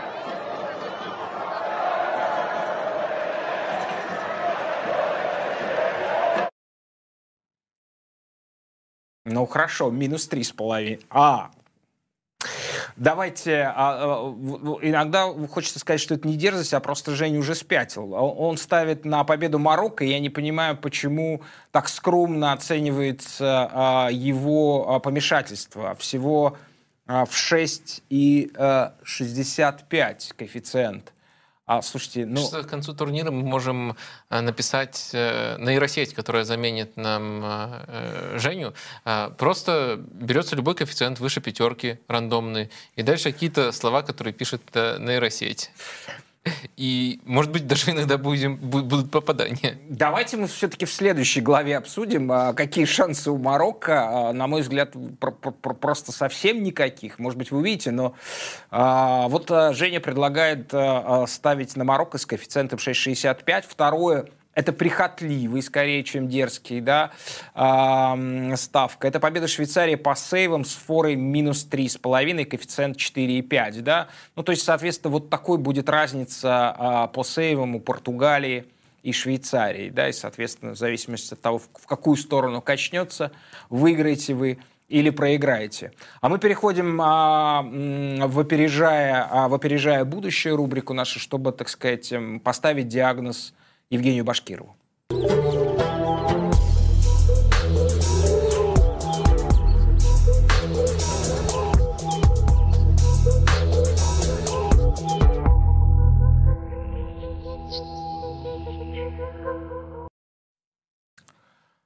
У нас 2 заключительных матча 1/8 финала завтра. Давайте посмотрим, как 1х ставка оценивает коэффициенты в них. Марокко, Испания. Это ставка Евгения Башкирова, 6,65 на Марокко. 4 ничья, то есть, понятно, в основное время, 1,59 коэффициент Испании. Я, честно говоря, не понимаю, это что, просто какое-то божественное возмездие, может, на Испанию? Я не понимаю, где шансы Марокко. Как вы оцениваете способность так долго и терпеливо стоять, как Япония способна терпеть? Мне кажется, Мурат Мусаев сказал очень интересную мысль. Тут дело в том, что очень многое в оценке шансов Испании зависит от того, готовы ли мы списать второй тайм против Японии на какой-то злой умысел. Либо, если это не злой умысел, это большая проблема и реальная проблема. Проблема против автобусов. Судя по тому, что ответил Мурат, он считает, что это зачаток. Но потом он сказал, мы сомневаемся. То есть да. Он признает, что другие люди вот могут тут усмотреть что-то иное. И вообще тут однозначно вердикт, наверное, труден. Это субъективная трактовка. Трудно прийти к однозначному вердикту. В общем, мне кажется, что все-таки я рискну поверить, рискну отмахнуться, вот так высокомерно отмахнуться от этого отрезка и сказать, что в Испанию я прямо четко верю и думаю, что они в основное время пройдут Марокко. Ну да, и в этом смысле удивляет 6,65. Тут кажется, что здесь больше. Позиционно, как вы оцениваете способность Марокко терпеть и поддерживать позиционную структуру в таком очевидном сценарии матча? Они хорошо организованы. Это схема 4-1-4-1, в которой даже Зиеш на правом фланге очень здорово отрабатывает. Это наследие Халил Ходжича, который готовил команду какое-то время перед тем, как его Риграри сменил. Я думаю, что они могут успешно сдерживать, ну, не обязательно Испанию, просто владеющую команду мячом, команду, которая много владеет мячом. Но я думаю, что все-таки у Испании мы видели и другие элементы против Коста-Рики, против Германии. Я думаю, что Испания, кажется, слишком хороша для них. Давайте второй полуфинал, коэффициенты 1х ставка, Португалия и Швейцария. Возможно, одна из самых ровных пар 1/8 финала. 1,95 победа Португалии, 3,4 ничья, 4,54 на победу Швейцарии. Я бы ставил бы на Швейцарию. Учитывая, как вот моя дерзкая ставка. Я не вижу в ней никакой дерзости. Мы уже видели очень убедительную Швейцарию. Я понимаю, что смотрите, Португалия... Это же Ювентус Бенефика. И вы сразу поняли, про что я... Звездная проблемная команда против... Ну да, давайте поясним все-таки, потому что я не в первую секунду понял, нужно поменять в данном случае Швейцария. Ну нет, ну все-таки очень все это относительно. Но Швейцария не Бенфика. Вы говорите, что... Вы тогда тоже говорили, что ставлю на Бенфику, и это даже не дерзко. Я не считаю, что это дерзко, просто букмекеры заблуждаются. И вот тогда это сработало. И сейчас у меня похожее ощущение, ну, конечно, Швейцария... Не, но я видел абсолютно развалин гнилую команду, имею в виду Ювентус. Португалия не производит такое впечатление. Это вполне себе... Мне не нравится, как они играют, мне не нравится их стиль, мне не нравится стратегически. Я считаю, что эта команда должна претендовать на титул с этим в 500 раз повторяю, великим поколением игроков. Вот. Они не выиграют этот титул, я в этом уверен. Их не будет даже в полуфинале. Вот. Но Швейцарию они, наверное, могли бы пройти, но мне очень нравится, как Швейцария выявляет слабости. Ну, я тоже не знаю, можно ли что-то дерзким, поставил бы все-таки на Швейцарию. Не потому, что я считаю, что... Тоже, да? Да. Не потому, что я считаю, что Швейцария фаворит этого матча, а потому, что считаю, что Швейцария недооценена. То есть, ну, это, грубо говоря, та категория ставок, когда ты делаешь вот на такие команды, как Швейцария, ну, допустим, 3 ставки, и вот из-за счет того, что коэффициент у них там больше 4, одна из них должна зайти, если ты правильно прочитал такие команды. Я думаю, что не факт, что вот прямо в этом матче сойдется. Я думаю, меня бы привлек именно сам коэффициент. Мне кажется, вот как коэффициент Швейцария недооценена. Но Португалия фаворит, но мне кажется, просто не такой явный фаворит в этом противостоянии. Вот примерно так я вижу эту ситуацию. Ну что, вот и мы сделали свою не слишком дерзкую ставку. 10 секунд подвести итоги нашего вопроса. Нельзя же так забыть о наших слушателях. Да, конечно, я чуть забыл о нем. Что круче? Это важнейший вопрос. Лига чемпионов, бытия, либо чемпионат мира. Наши слушатели нас не разочаровали. Даже вот в эти дни они считают, что Лига чемпионов все-таки круче. 62% проголосовало, это участвовало больше 1000 человек. Опрос завершаем. Были, конечно, некоторые претензии, что некорректно сформулирован, что круче, это надо уточнять. Но мне кажется, в этом и была ставка. Вот просто так просто спросить, что круче, и решили, что круче Лига Чемпионов. Да, Лига Чемпионов, это не значит, что мы похоронили чемпионат мира, нам интересно с этим чемпионатом мира, и вы поймете, почему и как нам интересно, посмотрев следующую большую часть, которую я не посмею назвать необязательной частью катарсиса. They've reached at least the semi-finals on the two other occasions they made the knockout stages. They will face, of course, the winners of Brazil. Ну а теперь катарсис. Нет, я не скажу сейчас необязательное. Ну, какой необязательное? Конечно, это обязательное. Потому что, собственно, весь этот проект затевался как, конечно же, симпозиум докторов. Каждый вечер с нами, со мной, доктор Лукомский.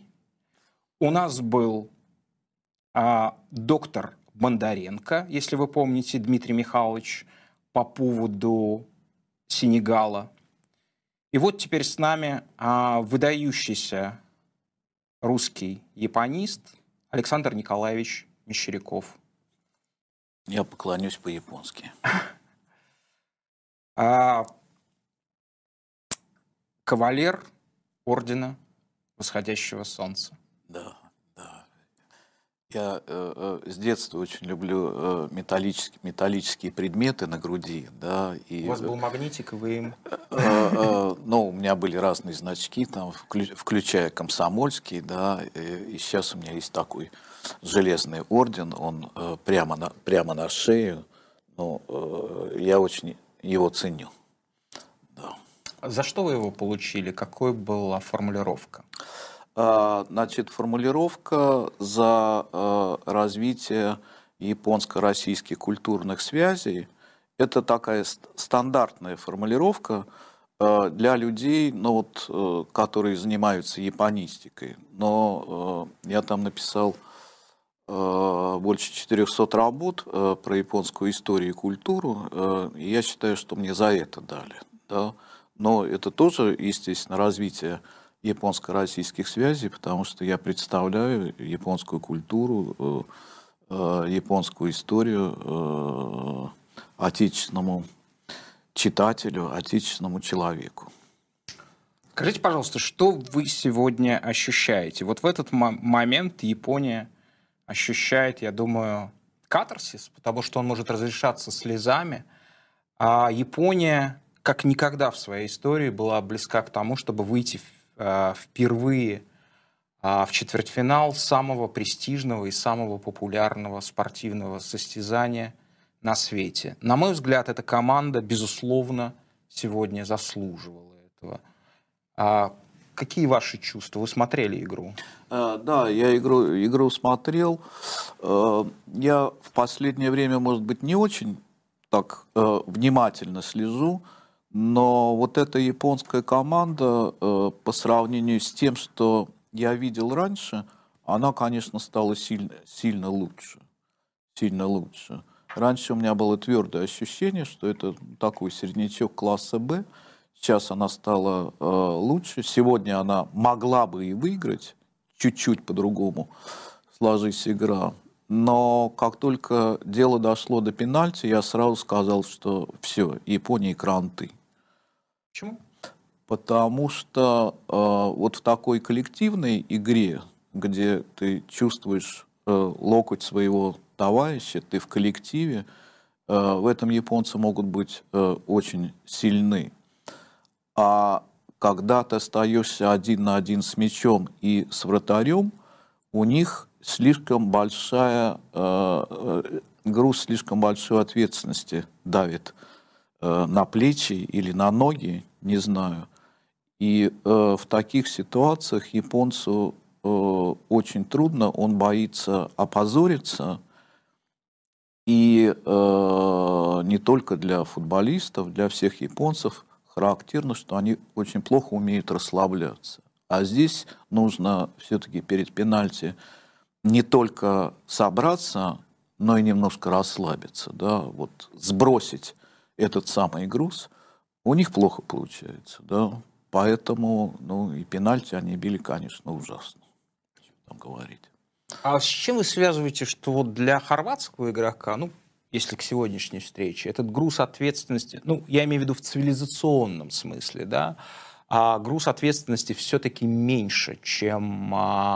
Это хорватская культура, ну, европейская, да, культура, в данном случае, она более индивидуалистическая, так это можно описать, если коротко? Конечно, она более индивидуалистическая, но и, видите, японцы все делают серьезно и играют в футбол очень серьезно, да. Чего им не хватает, на мой взгляд, это все равно не хватает какой-то импровизации. И это очень чувствуется в поведении японцев вообще. Японцы очень хороши в предсказуемой ситуации, где у них есть алгоритм, как нужно действовать. А спортивная игра, коллективная игра всегда включает в себя элемент импровизации, без этого нельзя. Я вот когда в первый раз был в Японии, это был довольно далекий 1974 год. Я был в первой группе советских студентов, которые поехали по обмену, и у нас в общежитии еще жили болгары, в том числе болгарский тренер. Болгарский тренер по футболу. И он как раз тренировал сборную этого университета Токай. И он говорил, слушай, говорит, таких послушных учеников у меня никогда не было в жизни. На тренировке все прекрасно. Выходит на поле не то, что нужно. Да? Вот эта некоторая запрограммированность, она в японском поведении видна. И поскольку каждый чувствует на себе огромную ответственность, да, такую окончательную, экзистенциональную ответственность, то в решающие моменты японец может терпеть сколько угодно может терпеть. И в игре он может терпеть, да? Но когда, значит, нужно бить пенальти, как-то у него ноги не так движутся, как надо. Все так. Все, что вы говорите, было абсолютной иллюстрацией к выступлению японской команды на прежних турнирах, да? Ну что же такое было это выступление? Вот мы расследуем буквально, что произошло в матче против Испании. Абсолютно односторонний характер игры в первом тайме. Испания катает мяч, 83% владения. Перерыв. Всего две замены. И дальше начинается то, что в моем сознании, я подчеркиваю, в моем сознании, ассоциируется вот с... японской доблестью. Происходит какой-то взрыв. Я уверен, что в японской культуре есть это понятие, когда вот этот максимальный выброс энергии в конкретный момент времени. Происходит переворот. Возможно, есть иероглиф даже какой-то, да? Происходит переворот в 13 минут. И лучшая в мире, ну, в общем, одна из лучших, двух-трех лучших команд в мире оказывается в нокауте. Чем они... Дальше там занимались, укладывали они Германию, там выбрасывали из Германии из турнира или просто находились в каком-то фрустрации. Это не важно. Важно, что произошло вот в этот момент. И у меня нет объяснения, кроме как вот апелляции, да, или адресации каким-то метафизическим понятиям, которые есть в... культуре, да, в цивилизации. На ваш взгляд, что это было? Ну как, это бывает же такое понятие, кураж поймали, да? Да, они, конечно, собрались как следует в этой своей раздевалке, видимо, сказали, друг другу. Это парни, это может у нас последние, ну, уже там есть и ветераны, и все, может, это у нас последний матч, ну что ж мы это, давайте, вот они и выдали. Но это же нужно иметь в виду следующее, да, в футболе может выиграть слабейший в одном матче. Они выиграли в двух у сильнейших команд мира. Согласен. Но, хорошо, на короткой дистанции это бывает. Потому что в футболе забивается очень мало голов. Если вы играете в баскетбол, то слабая команда у сильной не может выиграть никогда. Это правда. Да. И когда люди, ну, в общем, эта команда очень приличная, но все-таки, я считаю, она слабее, да, и испанцев, и, наверное, немцев. Наверное, есть фактор, что там недооценили этих японцев. Ну, понятно, что тренер говорит, нужно как следует играть, ну, понятно, да. Вот, собрались и сделали, да,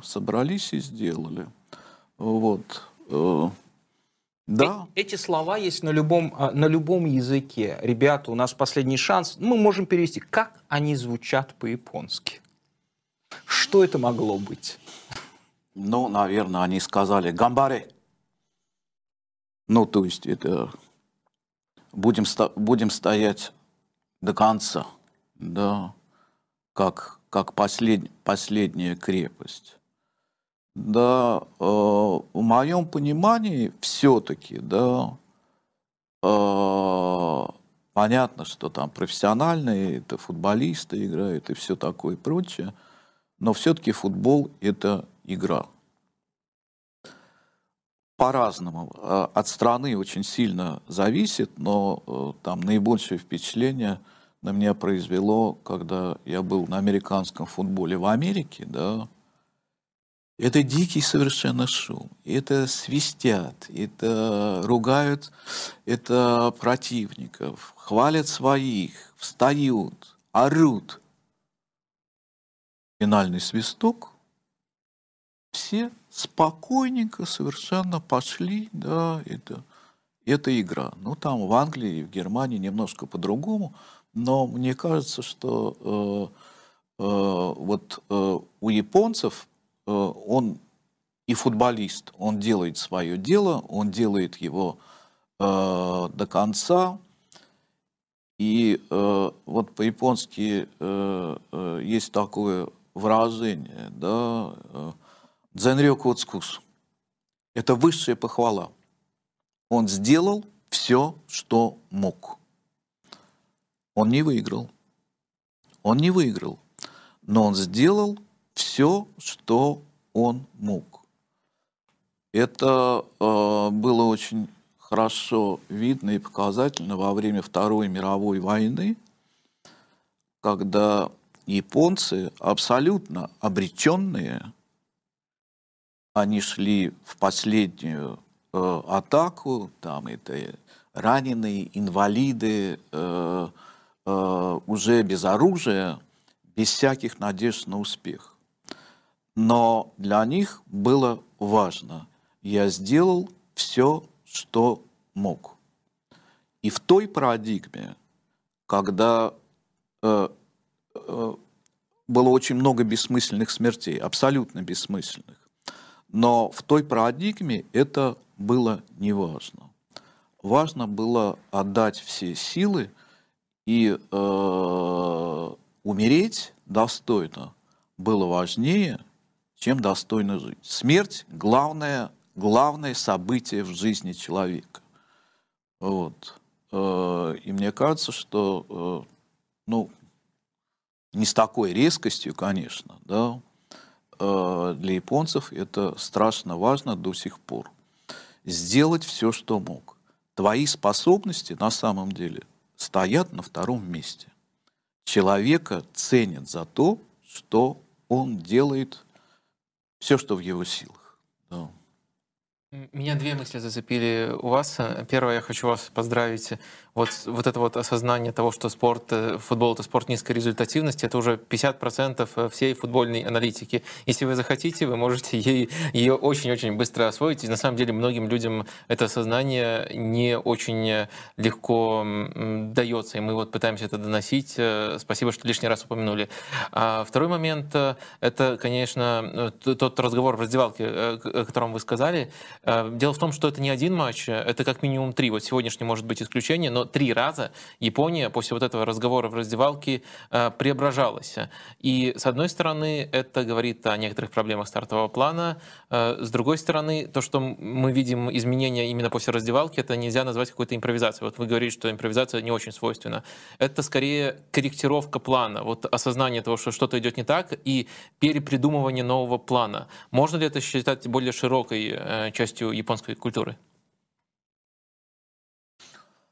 Значит, то, что я в целом наблюдаю, да, вот такая корректировка по ходу дела, да, конечно, она бывает. Конечно, она бывает. Но... Извините, мне как раз казалось, что японцы в этом смысле не самая гибкая нация. Не самая гибкая, я сказал. А здесь гибкость невероятная. Я сказал, бывает это. Бывает. Да, все бывает. Да, но в целом это не очень, конечно, характерно. Да. Есть цель, к ней нужно идти. Повторяю, вот это по...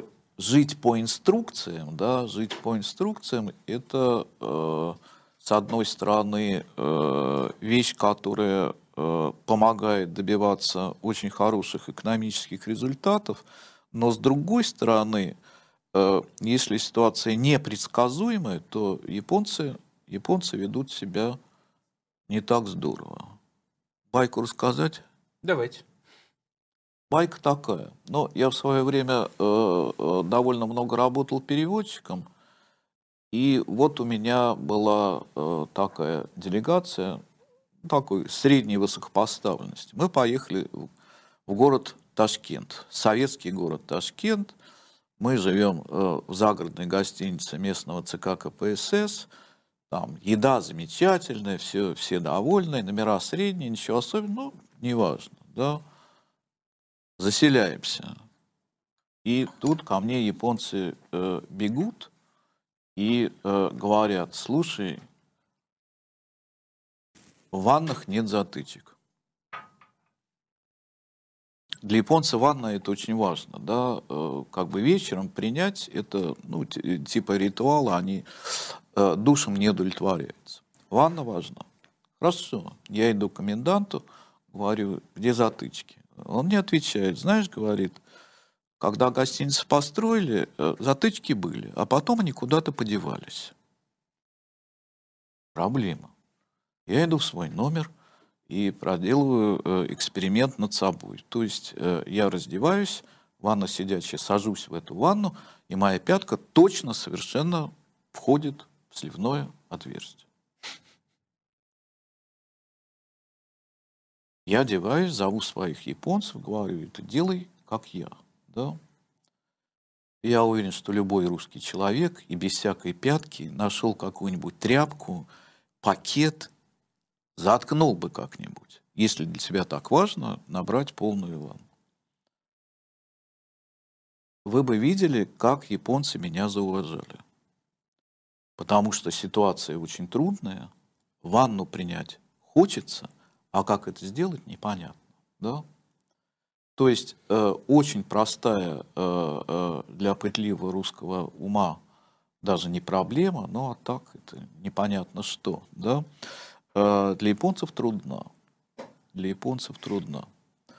В футболе может быть действительно несколько по-другому, потому что все-таки очень многие... Ну, какие-то японские игроки играют и в европейских клубах, но и вообще спорт сделался очень международной такой штукой. Да? И Поэтому социализация японских спортсменов, она довольно сильно отличается от социализации других людей. Значит, в свое время, я когда работал в Японии, мне не хватало движения, я записался в местный футбольный клуб. Ну, что значит местный футбольный клуб? Это папани со своими, значит, отпрысками по воскресеньям гоняют мяч. Но на большом поле они гоняют, и все по-японски серьезно. У них есть тренер, волонтер, бывший профессиональный футболист. Но вот я прихожу на первую тренировку. Но сначала там это разминка, warming-up, да, потом двусторонняя игра. Но я встаю в нападение, да, забиваю 2 банки в первом тайме, перерыв. Ко мне подходит тренер. Он говорит: я вижу, ты давно не играл в футбол, и ты так увлечен, приятно посмотреть. Я понимаю месседж, да, ты здесь это пришел, да, ты что нам хочешь показать, что ты лучше всех, как-нибудь поаккуратнее. Хорошо, я считываю, стою в защиту, отыграли, но... Такой-то любительский футбол, голов много забивается, и кончили, да, я спрашиваю своих новых товарищей: счет-то какой? Я сбился со счета. Он говорит: не знаю. Я говорю: ну мы хоть выиграли или проиграли? Он говорит: не знаю. Я думаю: ё-моё, в моем представлении... Если уж я выхожу на площадку, какую угодно, профессиональную, полупрофессиональную, дворовую, я хочу выиграть. Это непременные совершенно условия. Дальше они мне объясняют, тренер мне объясняет. Он говорит: понимаете, ну, здесь кто собрался-то? Говорит: соседи собрались, да? Ну, говорит: хорошо, одна команда выиграет, а другая проиграет. Те, кто проиграет, им же будет обидно, правда? Они виду не покажут, но им будет обидно. Осадок останется. Говорит: зачем? Не надо. И вот эта вот штука по подавлению внутриколлективной конкуренции, а это как бы коллектив, да, вот этих самых соседей, она всюду видна. Она всюду видна. Эту конкуренцию нужно истреблять зародыши. Вот когда день спорта в японской школе, вот они бегут кросс, да, это... там не определяется победитель, да. Не определяется. Пробежал — молодец. Да, ты вот выполнил такую задачу. Но с такой психологией профессиональным спортом, понятно, заниматься нельзя. Поэтому те люди, те спортсмены в Японии, которые зарабатывают на этом деньги, их социализируют и воспитывают, конечно, уже несколько по-другому. Ну, то есть фактически Запад. Они не совсем уже японцы, да.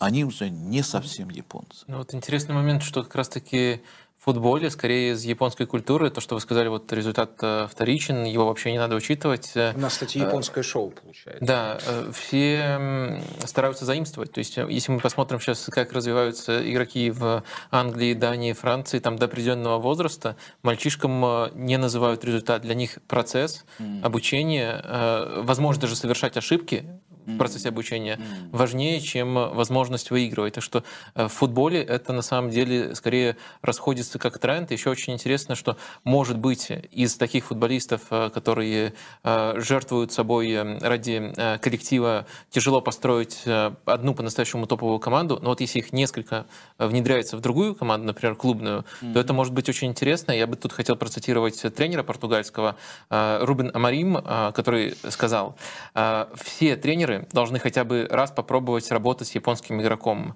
Это игроки, которые постоянно готовы помочь команде, которые постоянно помогают своим партнерам по команде, извиняются по 1000 раз в день и ведут себя очень уважительно. Могу сказать только хорошие вещи про своего японского игрока Мариту. Мне кажется, что...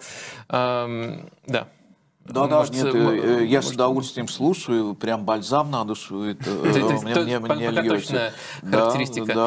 И вот точно. Если продолжать эту теорию, вообще можно сказать, что японские игроки самые дисциплинированные в плане выполнения конкретных тренерских заданий, которые как раз-таки не требуют импровизации. И окончательно, вот, развивая эту теорию, тоже адресуюсь к еще одному французскому тренеру, Арсену Венгеру. Он когда-то предположил, что эта дисциплинированность связана с тем, как строятся предложения в японском языке, где глагол идет... Это уже какие-то, это я не знаю, да, это ерунда какая-то. Ну и хорошо, постпозиции сказуемые на последнем месте, а в немецком то же самое. Ну и что? Да. Но у них больше стимула дослушать до самого конца, чтобы понять, что от них требуется. Нет. Думаете, это уже перебор? Это такой... Да. А он работал в Японии, но, конечно, не так покрутился, видимо. Нет. Ну, с точки зрения там, устройства языка, это бывают такие, не знаю, как назвать, этнологи, это этнографы.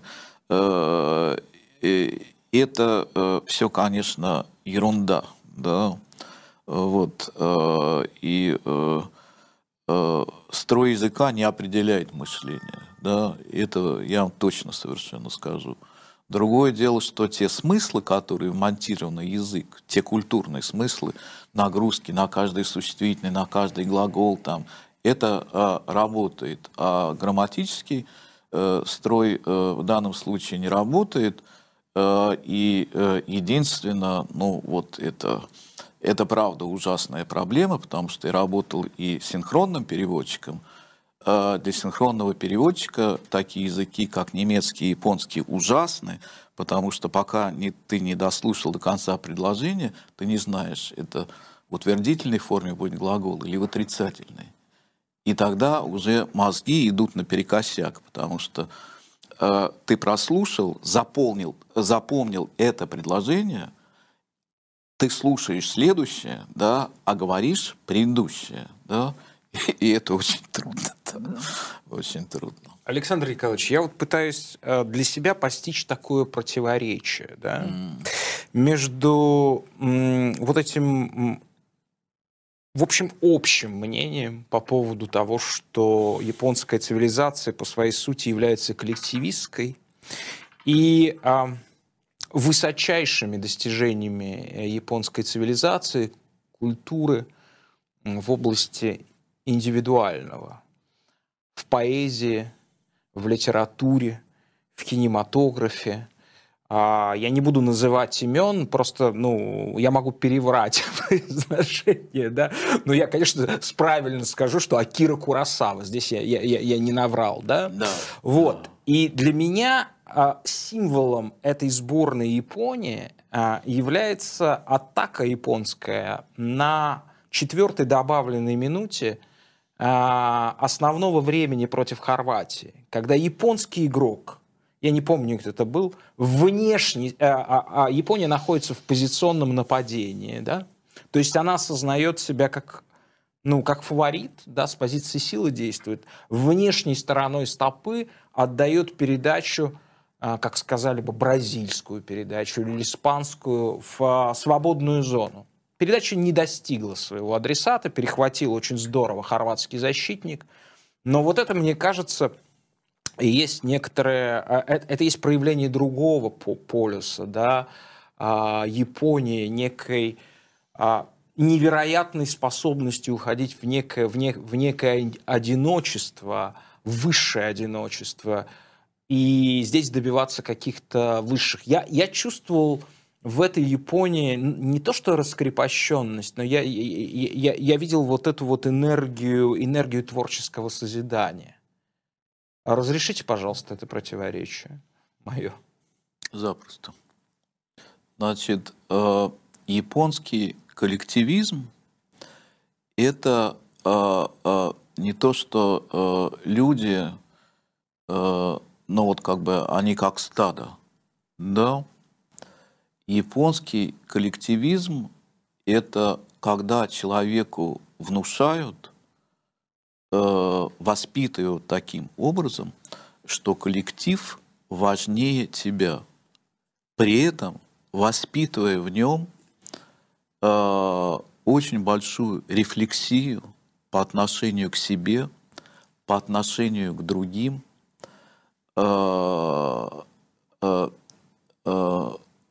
вот вы сказали, да, там про португальского тренера, как он доволен японским игроком, да. Этот японский игрок, он наверняка совершенно понимает характеры вот тех людей, футболистов, тренера, с которыми ему приходится иметь дело. У него есть свое мнение, есть свое понимание жизни. Но прежде всего он учитывает твое мнение не потому, что у него нет своего мнения, а потому что он считает, что так правильно устроена жизнь. Стандартные ситуации, когда беседуют японец и европеец, заключаются в следующем. Европеец говорит, а японец слушает. Европеец радуется, да, вот он свое мнение сейчас это расскажет, какой он умный, как он здорово понимает жизнь и все такое прочее. А японец будет слушать. И, естественно, убедит его в этом, что он здорово понимает жизнь. Да, да, да. Тут скажет, нифига себе! Да, да. Японец это понимает, да. Японец это понимает, и он скажет, да, вы совершенно правы, чтобы сделать приятное человеку, да. Люди, европейцы, которые неправильно считывают японцев, да, он потом скажет, японцы очень двоедушные, да, вот он мне улыбался и сказал, что я прав, да, а потом написал что-то совсем другое, да. Это неправильное считывание, да, вот.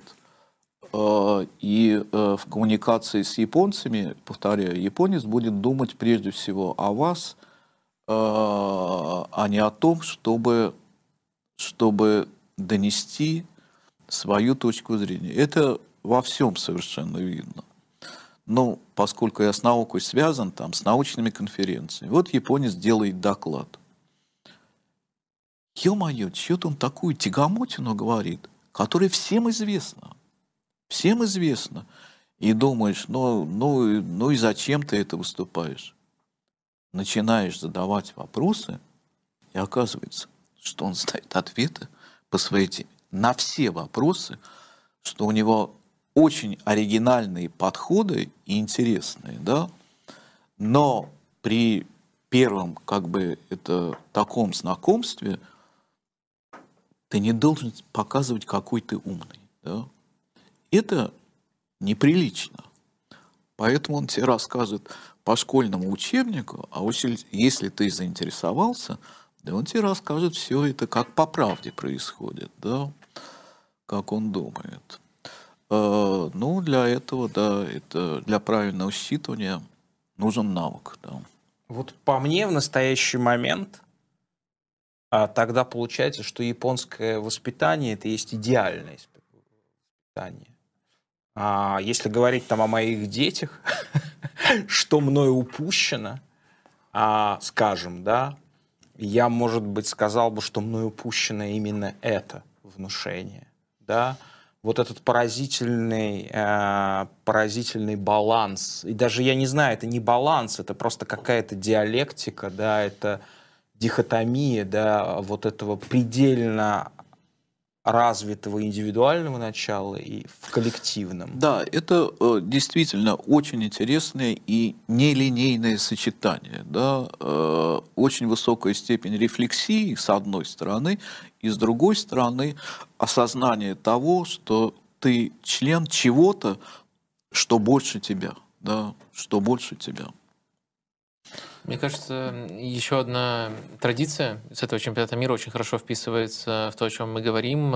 Вернее, даже не только с этого, как минимум два чемпионата мы это уже наблюдаем. Японская сборная за собой полностью убирает мусор после матчей. Кого-то может это шокировать, потому что в футболе это не принято. И на самом деле, только наблюдая за Японией, некоторые команды начали ей в таком плане подражать. Но можем мы тут четко сказать, что это не чья-то придумка, не какая-то пиар-акция, а просто рвение, которое воспитано в японских игроках и просто в японцах. Ну да, что за этим не стоит обычное лицемерие, которое во всех современных акциях, когда все под камеры, под Инстаграм и так далее. Значит, первый раз это было во время Токийской Олимпиады 1964 года.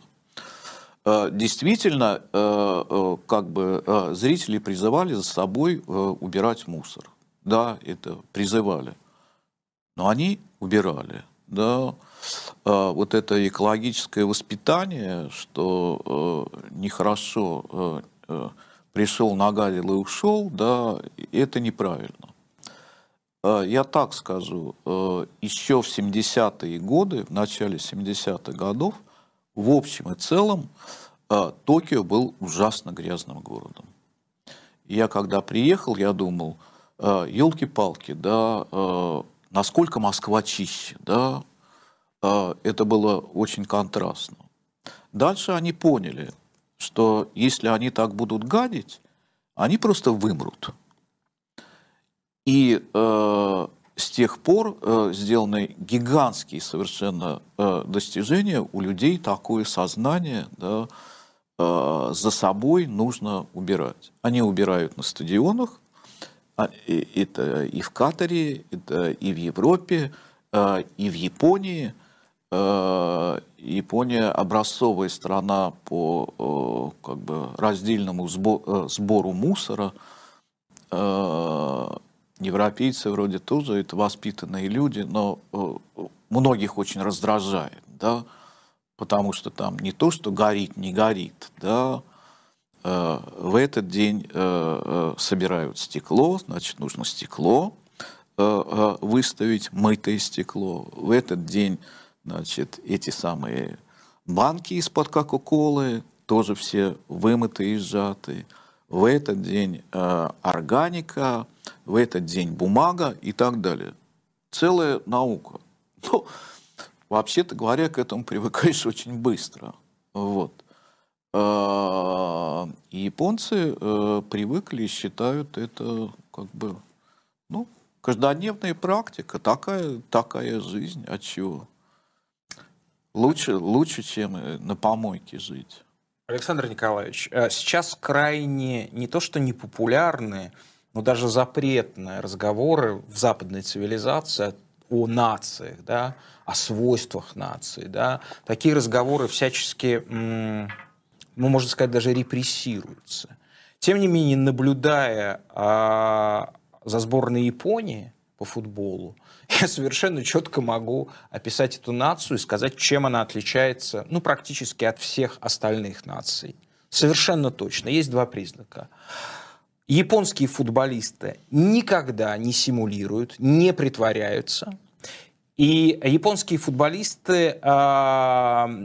никогда не, никогда не симулируют. Вот можно этот один признак описать. Почему?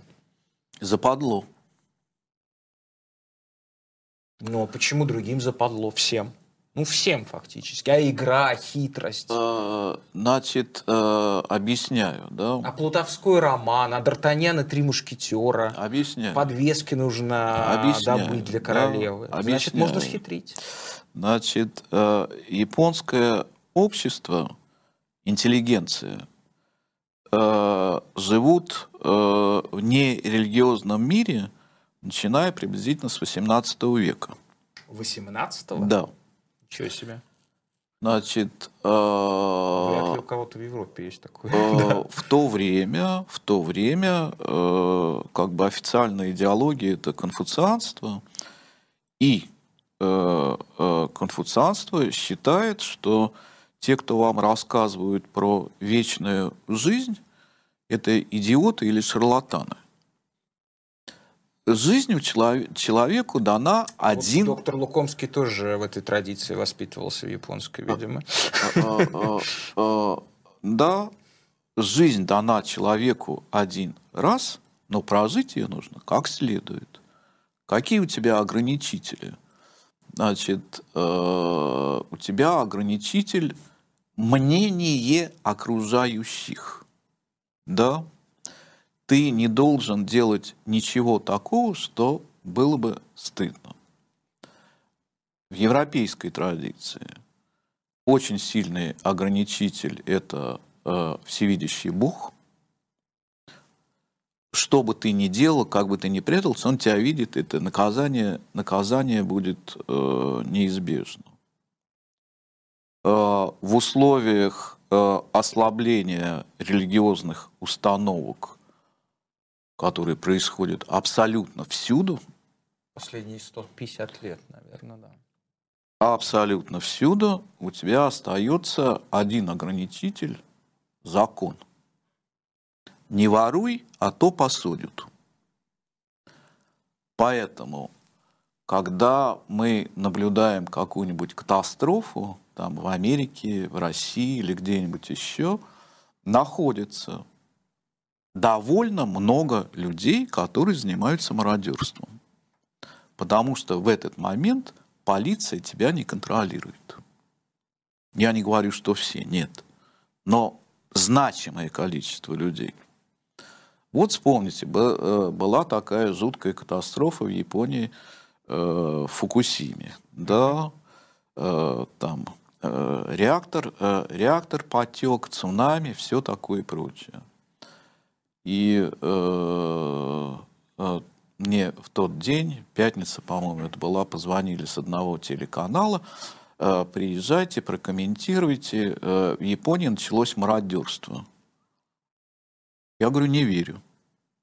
Да, приехал, и ведущий мне первый говорит, началось мародерство. Я говорю, это почем вы знаете? Вот идут такие сообщения. Я говорю, это фейки. Так и оказалось. Так и оказалось. Потому что, ну, это же доходит с точки зрения нашего человека, ну, до абсурда. У людей там нет воды, да, не успели подвести, нет еды, стоят магазины без хозяина, бери.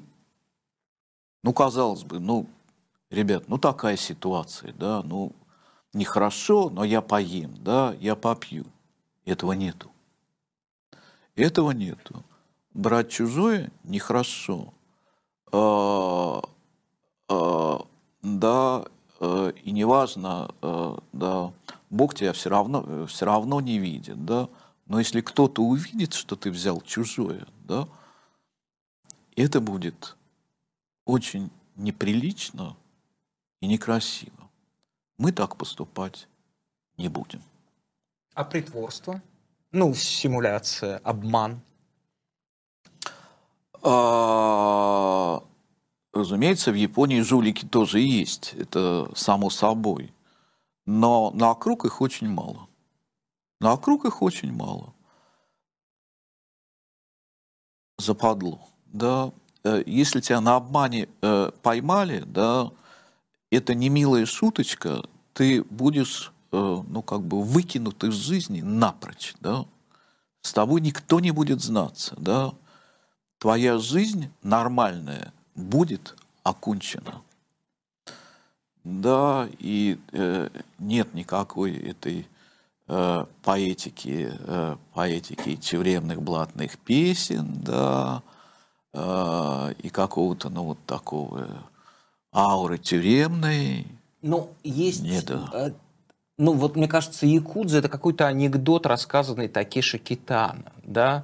То есть, соответственно, я бы даже хотел бы вас спросить, ну, вот у нас уже в Катаре поздняя ночь, и мы обещали вас пораньше отпустить, потому что у вас уже самолет в Москву, поэтому, я не знаю, давайте по 3 вопроса от каждого, доктор, 3 от вас и 3 от меня на прощание к Александру Николаевичу. Вы начнете. Давайте я задам один, но такой глобальный. Хорошо, а я тогда 4. Можно? Не, у меня 1000. Пожалуйста, давайте до следующей электрички, Доха, Москва. Да. Я просто планировал задать такой вопрос, в котором фигурирует 2050 год, и на него, понятное дело, можно будет очень долго отвечать. Дело в том, что у Японии есть план, по которому они наметили себе победу на чемпионате мира футбольном. Пока Япония, как мы сказали много раз, далеко не главная футбольная страна, именно к этому году, к 2050-му. Если я вот не знаю страны, просто смотрю, кто-то намечает такой план, первая мысль, это, конечно же, шарлатанство. Это слишком далекий горизонт планирования. Скорее всего, кто-то либо просто себя обманывает, либо, может быть, даже хочет денег наворовать, и потом за результатом можно будет сотню отмазок придумать, почему что-то пошло не так, неконтролируемые факторы. Можно ли сказать, что японцам при взгляде на такую перспективу можно верить? Можно верить в том смысле, что они займутся этим серьезно. Я думаю, что если такой план есть, они могут заняться им серьезно. Другое дело, чем это кончится, это я не знаю, и никто не может знать, и действительно... такой горизонт планирования, ну, тем более в современном мире, где все так быстро меняется, да, не знаю, немножко попахивает авантюризмом, да. Я очень не люблю, когда строят планы, это конкретной дате, построить коммунизм или чего-нибудь, да, вот. А это кто придумал такой план, на каком уровне? Федерация местная футбольная. Местная футбольная федерация. Но посмотрим. Вы, может, доживете, да? Вот. Я вряд ли доживу. Да и я, пожалуй, нет. В общем, я скажу, как Станиславский. Не верю. Да, не верю. Хорошо. Александр Николаевич, посмотрите, пожалуйста, на экран. И здесь будет фотография очень важного для Японии на этом турнире игрока. Это нападающий Дайдзен Маэда, центрофорвард, которого очень важная роль была такого фактически мола, да, первого эшелона прессинга, очень много беговой работы, самоистязания, самоотверженность. Вот по мне это каноническое лицо вот старой японской, вернее, классической японской мужской культуры, да, связанной в том числе и с воинскими доблестями. Да. И вот следующая фотография. Это юноша, очевидно, поп-звезда, но это то направление, так скажем, тот образ, да, который сейчас очень популярен в Японии, да, это связано с размытием, да, собственно, пола, да, такой некой андрогинности, игры, вот, и надо сказать, что японцы здесь являются, в некотором смысле, законодателями мод, это очень популярно и в России. Я хотел вас спросить, что это за направление, что происходит вот с той канонической японской мужественностью, которую мы собственно, знаем, в том числе из текстов, которые так до сих пор восхищаются миллионы, десятки миллионов людей в мире, и которые и в прошлом, и в настоящем так страшились японские соседи. Первую фотографию покажите, пожалуйста. Маэда. Вот Маэда. Да. Значит, первое, он бритый, да, самураи никогда не брились. Не брились? Нет. У них должна быть это выбритый лоб и косичка. Угу. Да, если они становились лысыми, они носили парики, потому что бреют голову монахи, да. Угу. То есть в данном случае он подражает монахам, как бы? Не знаю, но многие спортсмены бреются, ну потеешь, это такая нормальная. Нет, он выглядит потрясающе, нормальная совершенно штука, но сейчас это не модно бриться наголо, совершенно точно. Очень мало бритоголовых футболистов, просто единицы. Ну, а он это, как мы говорили, индивидуальность, взял и побрился. Ну, ну и чего, все остальные. Зато очень много бритых тренеров, может быть, он себя уже видит на следующем этапе. Но он выглядит действительно строго и по-мужски, да. А вот вторая фотка таких, значит... Ну, это, возможно, тоже крайний пример, да, это уже совсем... Он крайний, безусловно. Тем не менее, такие юноши тоже есть. Их много, если, насколько я знаю, на токийских улицах. Знаете, не так много. Их много в определенном районе. В определенном районе, где они там кучкуются, да, таких много. Но в целом, там, с точки зрения русского, как это скажем, мужика, да, многие японские юноши. Причем это не означает, что он гомосексуалист. Нет, нет, просто наверняка нет. Нет. Да, видите, какое дело. Страна, которая живет в мире с 1945 года, вот эта мужская доблесть, эти самые мускулы, там, это такая крутость, да, совершенно не пользуется популярностью, и у девушек не пользуется популярностью, да, и у юношей. Когда страна устремлена к миру, а не к войне, у нее меняются представления о том, каким должно быть тело. По большому счету, современная цивилизация почти не требует физического труда. Конечно. Да.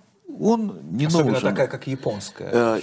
Как японская, ну вообще в мире это происходит. Почти целиком. Хорошо это или плохо, это чрезвычайно трудный вопрос, да.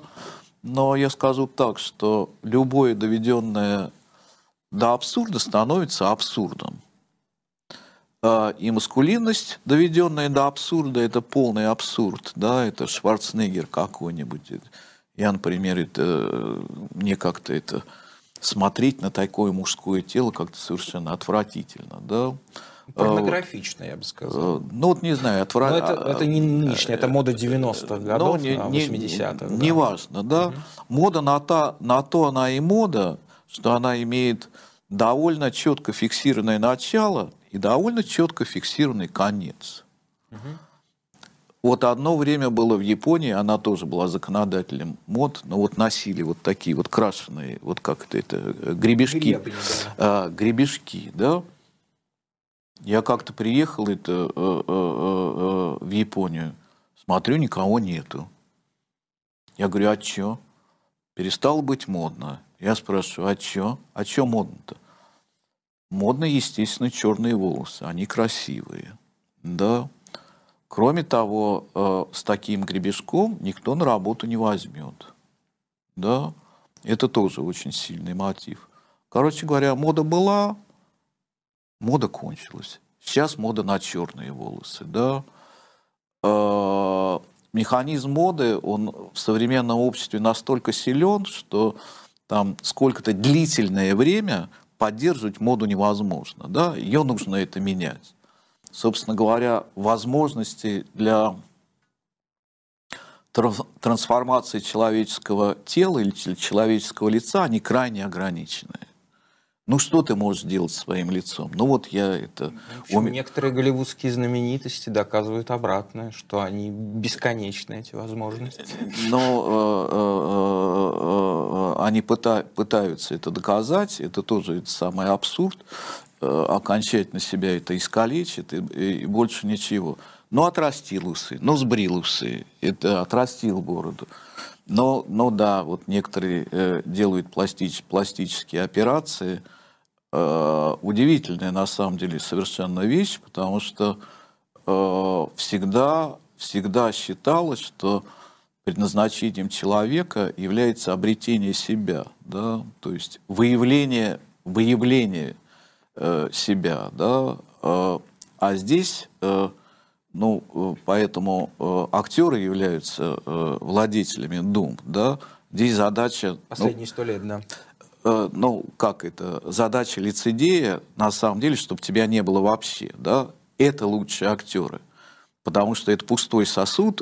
Сегодня он играет злодея, завтра он играет, не знаю, добродетельного человека и монаха, да?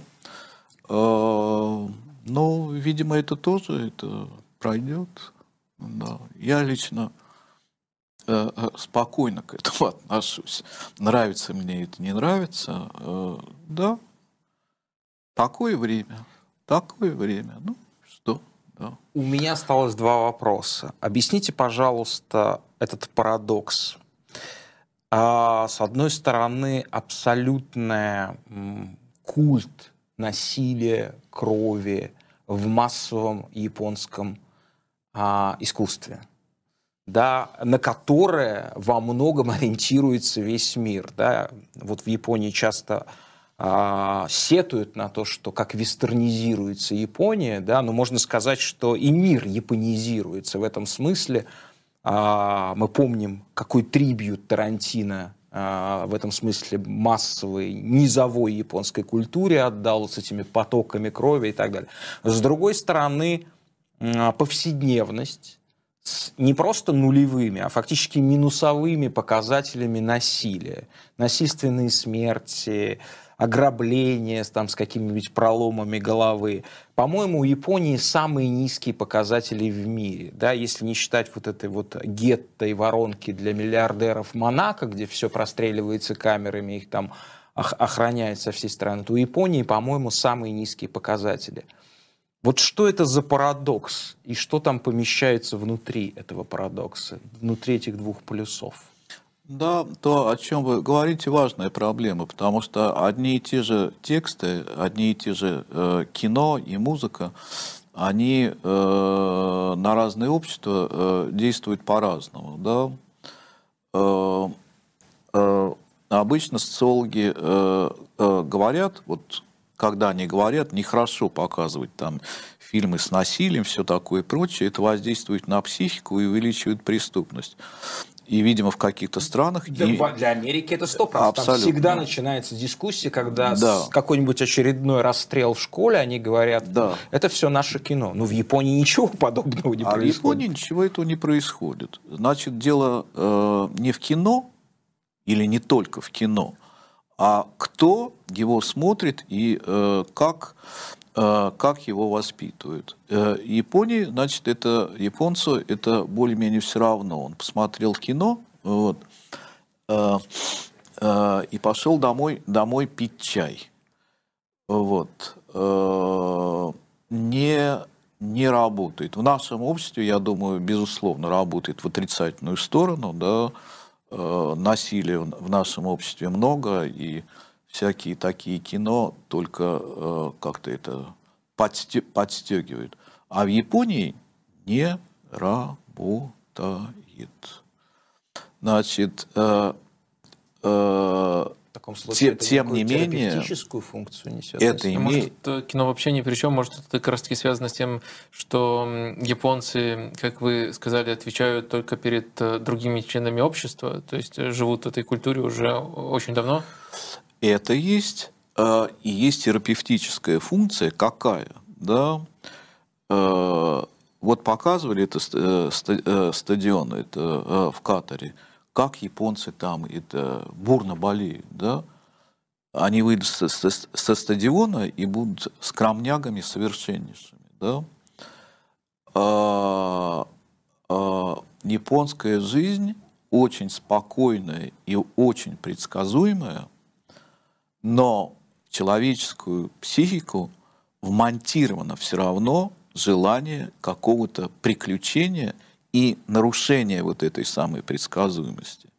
Вот эти японские кино, там, с кровищей, да, или же спортивные состязания, которые там полные стадионы, люди кричат, это бьют в барабаны, они так сбрасывают свою энергетику какую-то отрицательную, да. Вот. И в этом смысле спорт в Японии играет очень важную роль. Да? Японские болельщики не дерутся после матча, да, там где-нибудь это, как у нас в Англии или там в Германии тоже случаются. Японский болельщик выходит, и его не боишься. Его не боишься. Я довольно давно не хожу на стадионы по разным причинам. В частности, потому, когда я там, вот последний раз, когда я был, вышел с стадиона, сел в метро, это, и болельщики стали раскачивать этот вагон, и глаза... Давно это, наверное, было уже. Это было уже давно, да, и мне это было очень неприятно, да, вот такая-то агрессия. Я всегда болел за «Спартак», да, ну вот это, скажи этой толпе болельщиков за ЦСКА, что ты спартаковец, и я не уверен, что, ну так это просто кончится, да. Вот в сегодняшнем матче мне на самом деле очень понравилось, было несколько стыков таких, да. И они, игроки, друг друга как-то там поднимали, там это, было видно, что... Ну, как-то по-человечески. Они понимают, что это игра. Мой последний вопрос, так, с вашего разрешения. Ну, любая нация, естественно, свойственна и приписывает себе исключительность. Исключительность русских проявляется, особенно образованного сословия, заключается в том, что у нас, ну, это такой вот прям традиционный заход, что мы являемся историей 20 века русская, она совершенно исключительная. Мы самый несчастный народ 20 века. Никто не ставил таких экспериментов над собой, никто столько жертв не понес. Вот, это все отчасти так, эмоционально это понятно. Но есть государство Япония, да, которая за последние 100 лет такие приключения пережила, да, что вполне может стать с нами в один ряд, а может быть в чем-то и получить превосходство. Я хочу вас спросить, вот это вот японская экспансия, да, ощущение экспансии, да, которое выражалось в японской воинственности, да, как говорят, империализме японском, да. Потом каким-то образом после войны, при том, что Япония была лишена всего, кажется, стерилизована, да, армии, по сути, всего, да, проявилась в экономической экспансии, да, невероятной, когда Япония достигла третьего показателя экономического, стала третьей страной, да. Ну, в начале второй, потом Китай это обошло. Да, второй, даже второй. Долгое время была второй. Конечно, второй экономики, да.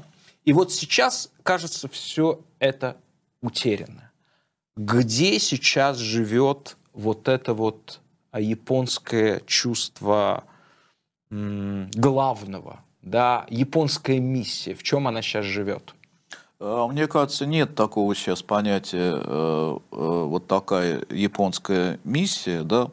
Да, до войны у них была идея освободить Восточную Азию от западных колонизаторов, да, ну, и организовать такое-то содружество под эгидой, естественно, Японии. И тогда говорили, да, мы, японцы, самые лучшие, самые смелые, ну, в общем, такой оголтелый совершенно национализм. Потом, после войны, они решили, это... Хватит, да, но мы станем первыми в экономике. И они все свои силы туда бросили и добились чрезвычайно огромных просто успехов. И самое главное, они показали Западу, да, что это же было шок на самом деле для западного мира, что какие-то там азиаты могут делать вещи, приемники, телевизоры, автомобили лучше, чем мы. Да?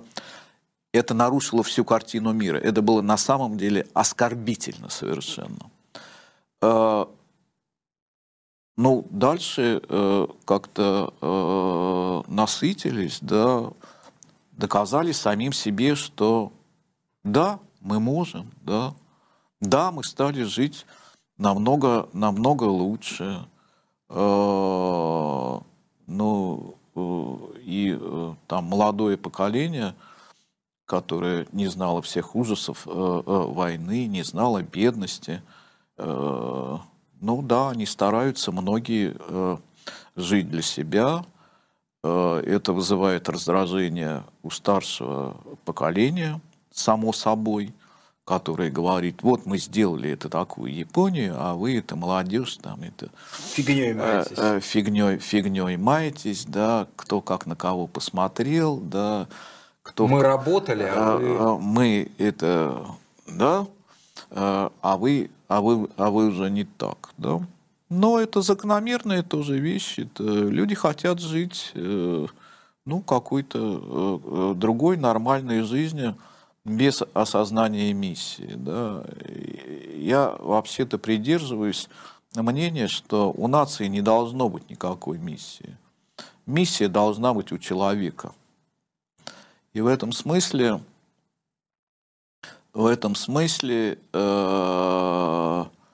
я считаю, что ну, для меня, да, у меня нет политических убеждений, но у меня есть человеческие убеждения.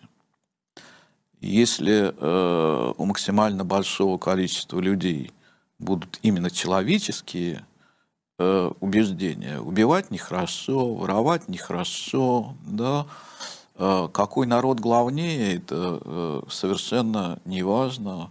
Все мы люди, да. Ну, тогда, может быть, я понимаю, что это утопия, но каждый мечтает о своей утопии. Я такой. Японцам неплохо удается ее пытаться реализовать, наверное, так. Да, на нынешнем этапе это так. Что будет в будущем, мы, понятно, не знаем, но на нынешнем этапе это так. 15 лет назад один очень проницательный человек сказал следующее, что да, все, Япония надорвалась в этой экономической гонке, и, возможно, в будущем, когда мир, вот этот глобальный мир совершенно запутается в противоречиях, возникнет, что называется, какой-то нравственный суд, да, ну как был суд старейшин, да, в традиционных старых культурах. И, возможно, в этом суде будет очень много японцев. Может быть, да. Может быть, да. Примерно 1001 вопрос я хотел бы задать Александру Николаевичу Мещерякову, но мы должны его отпустить из нашей воображаемой Дохи. Спасибо вам огромное, что были с нами. А да. С вами было шоу «Катарсис». Доктор Лукомский, Александр Николаевич Мещеряков, доктор исторических наук, выдающийся русский японист и пациент Порошин. Пока. Спасибо.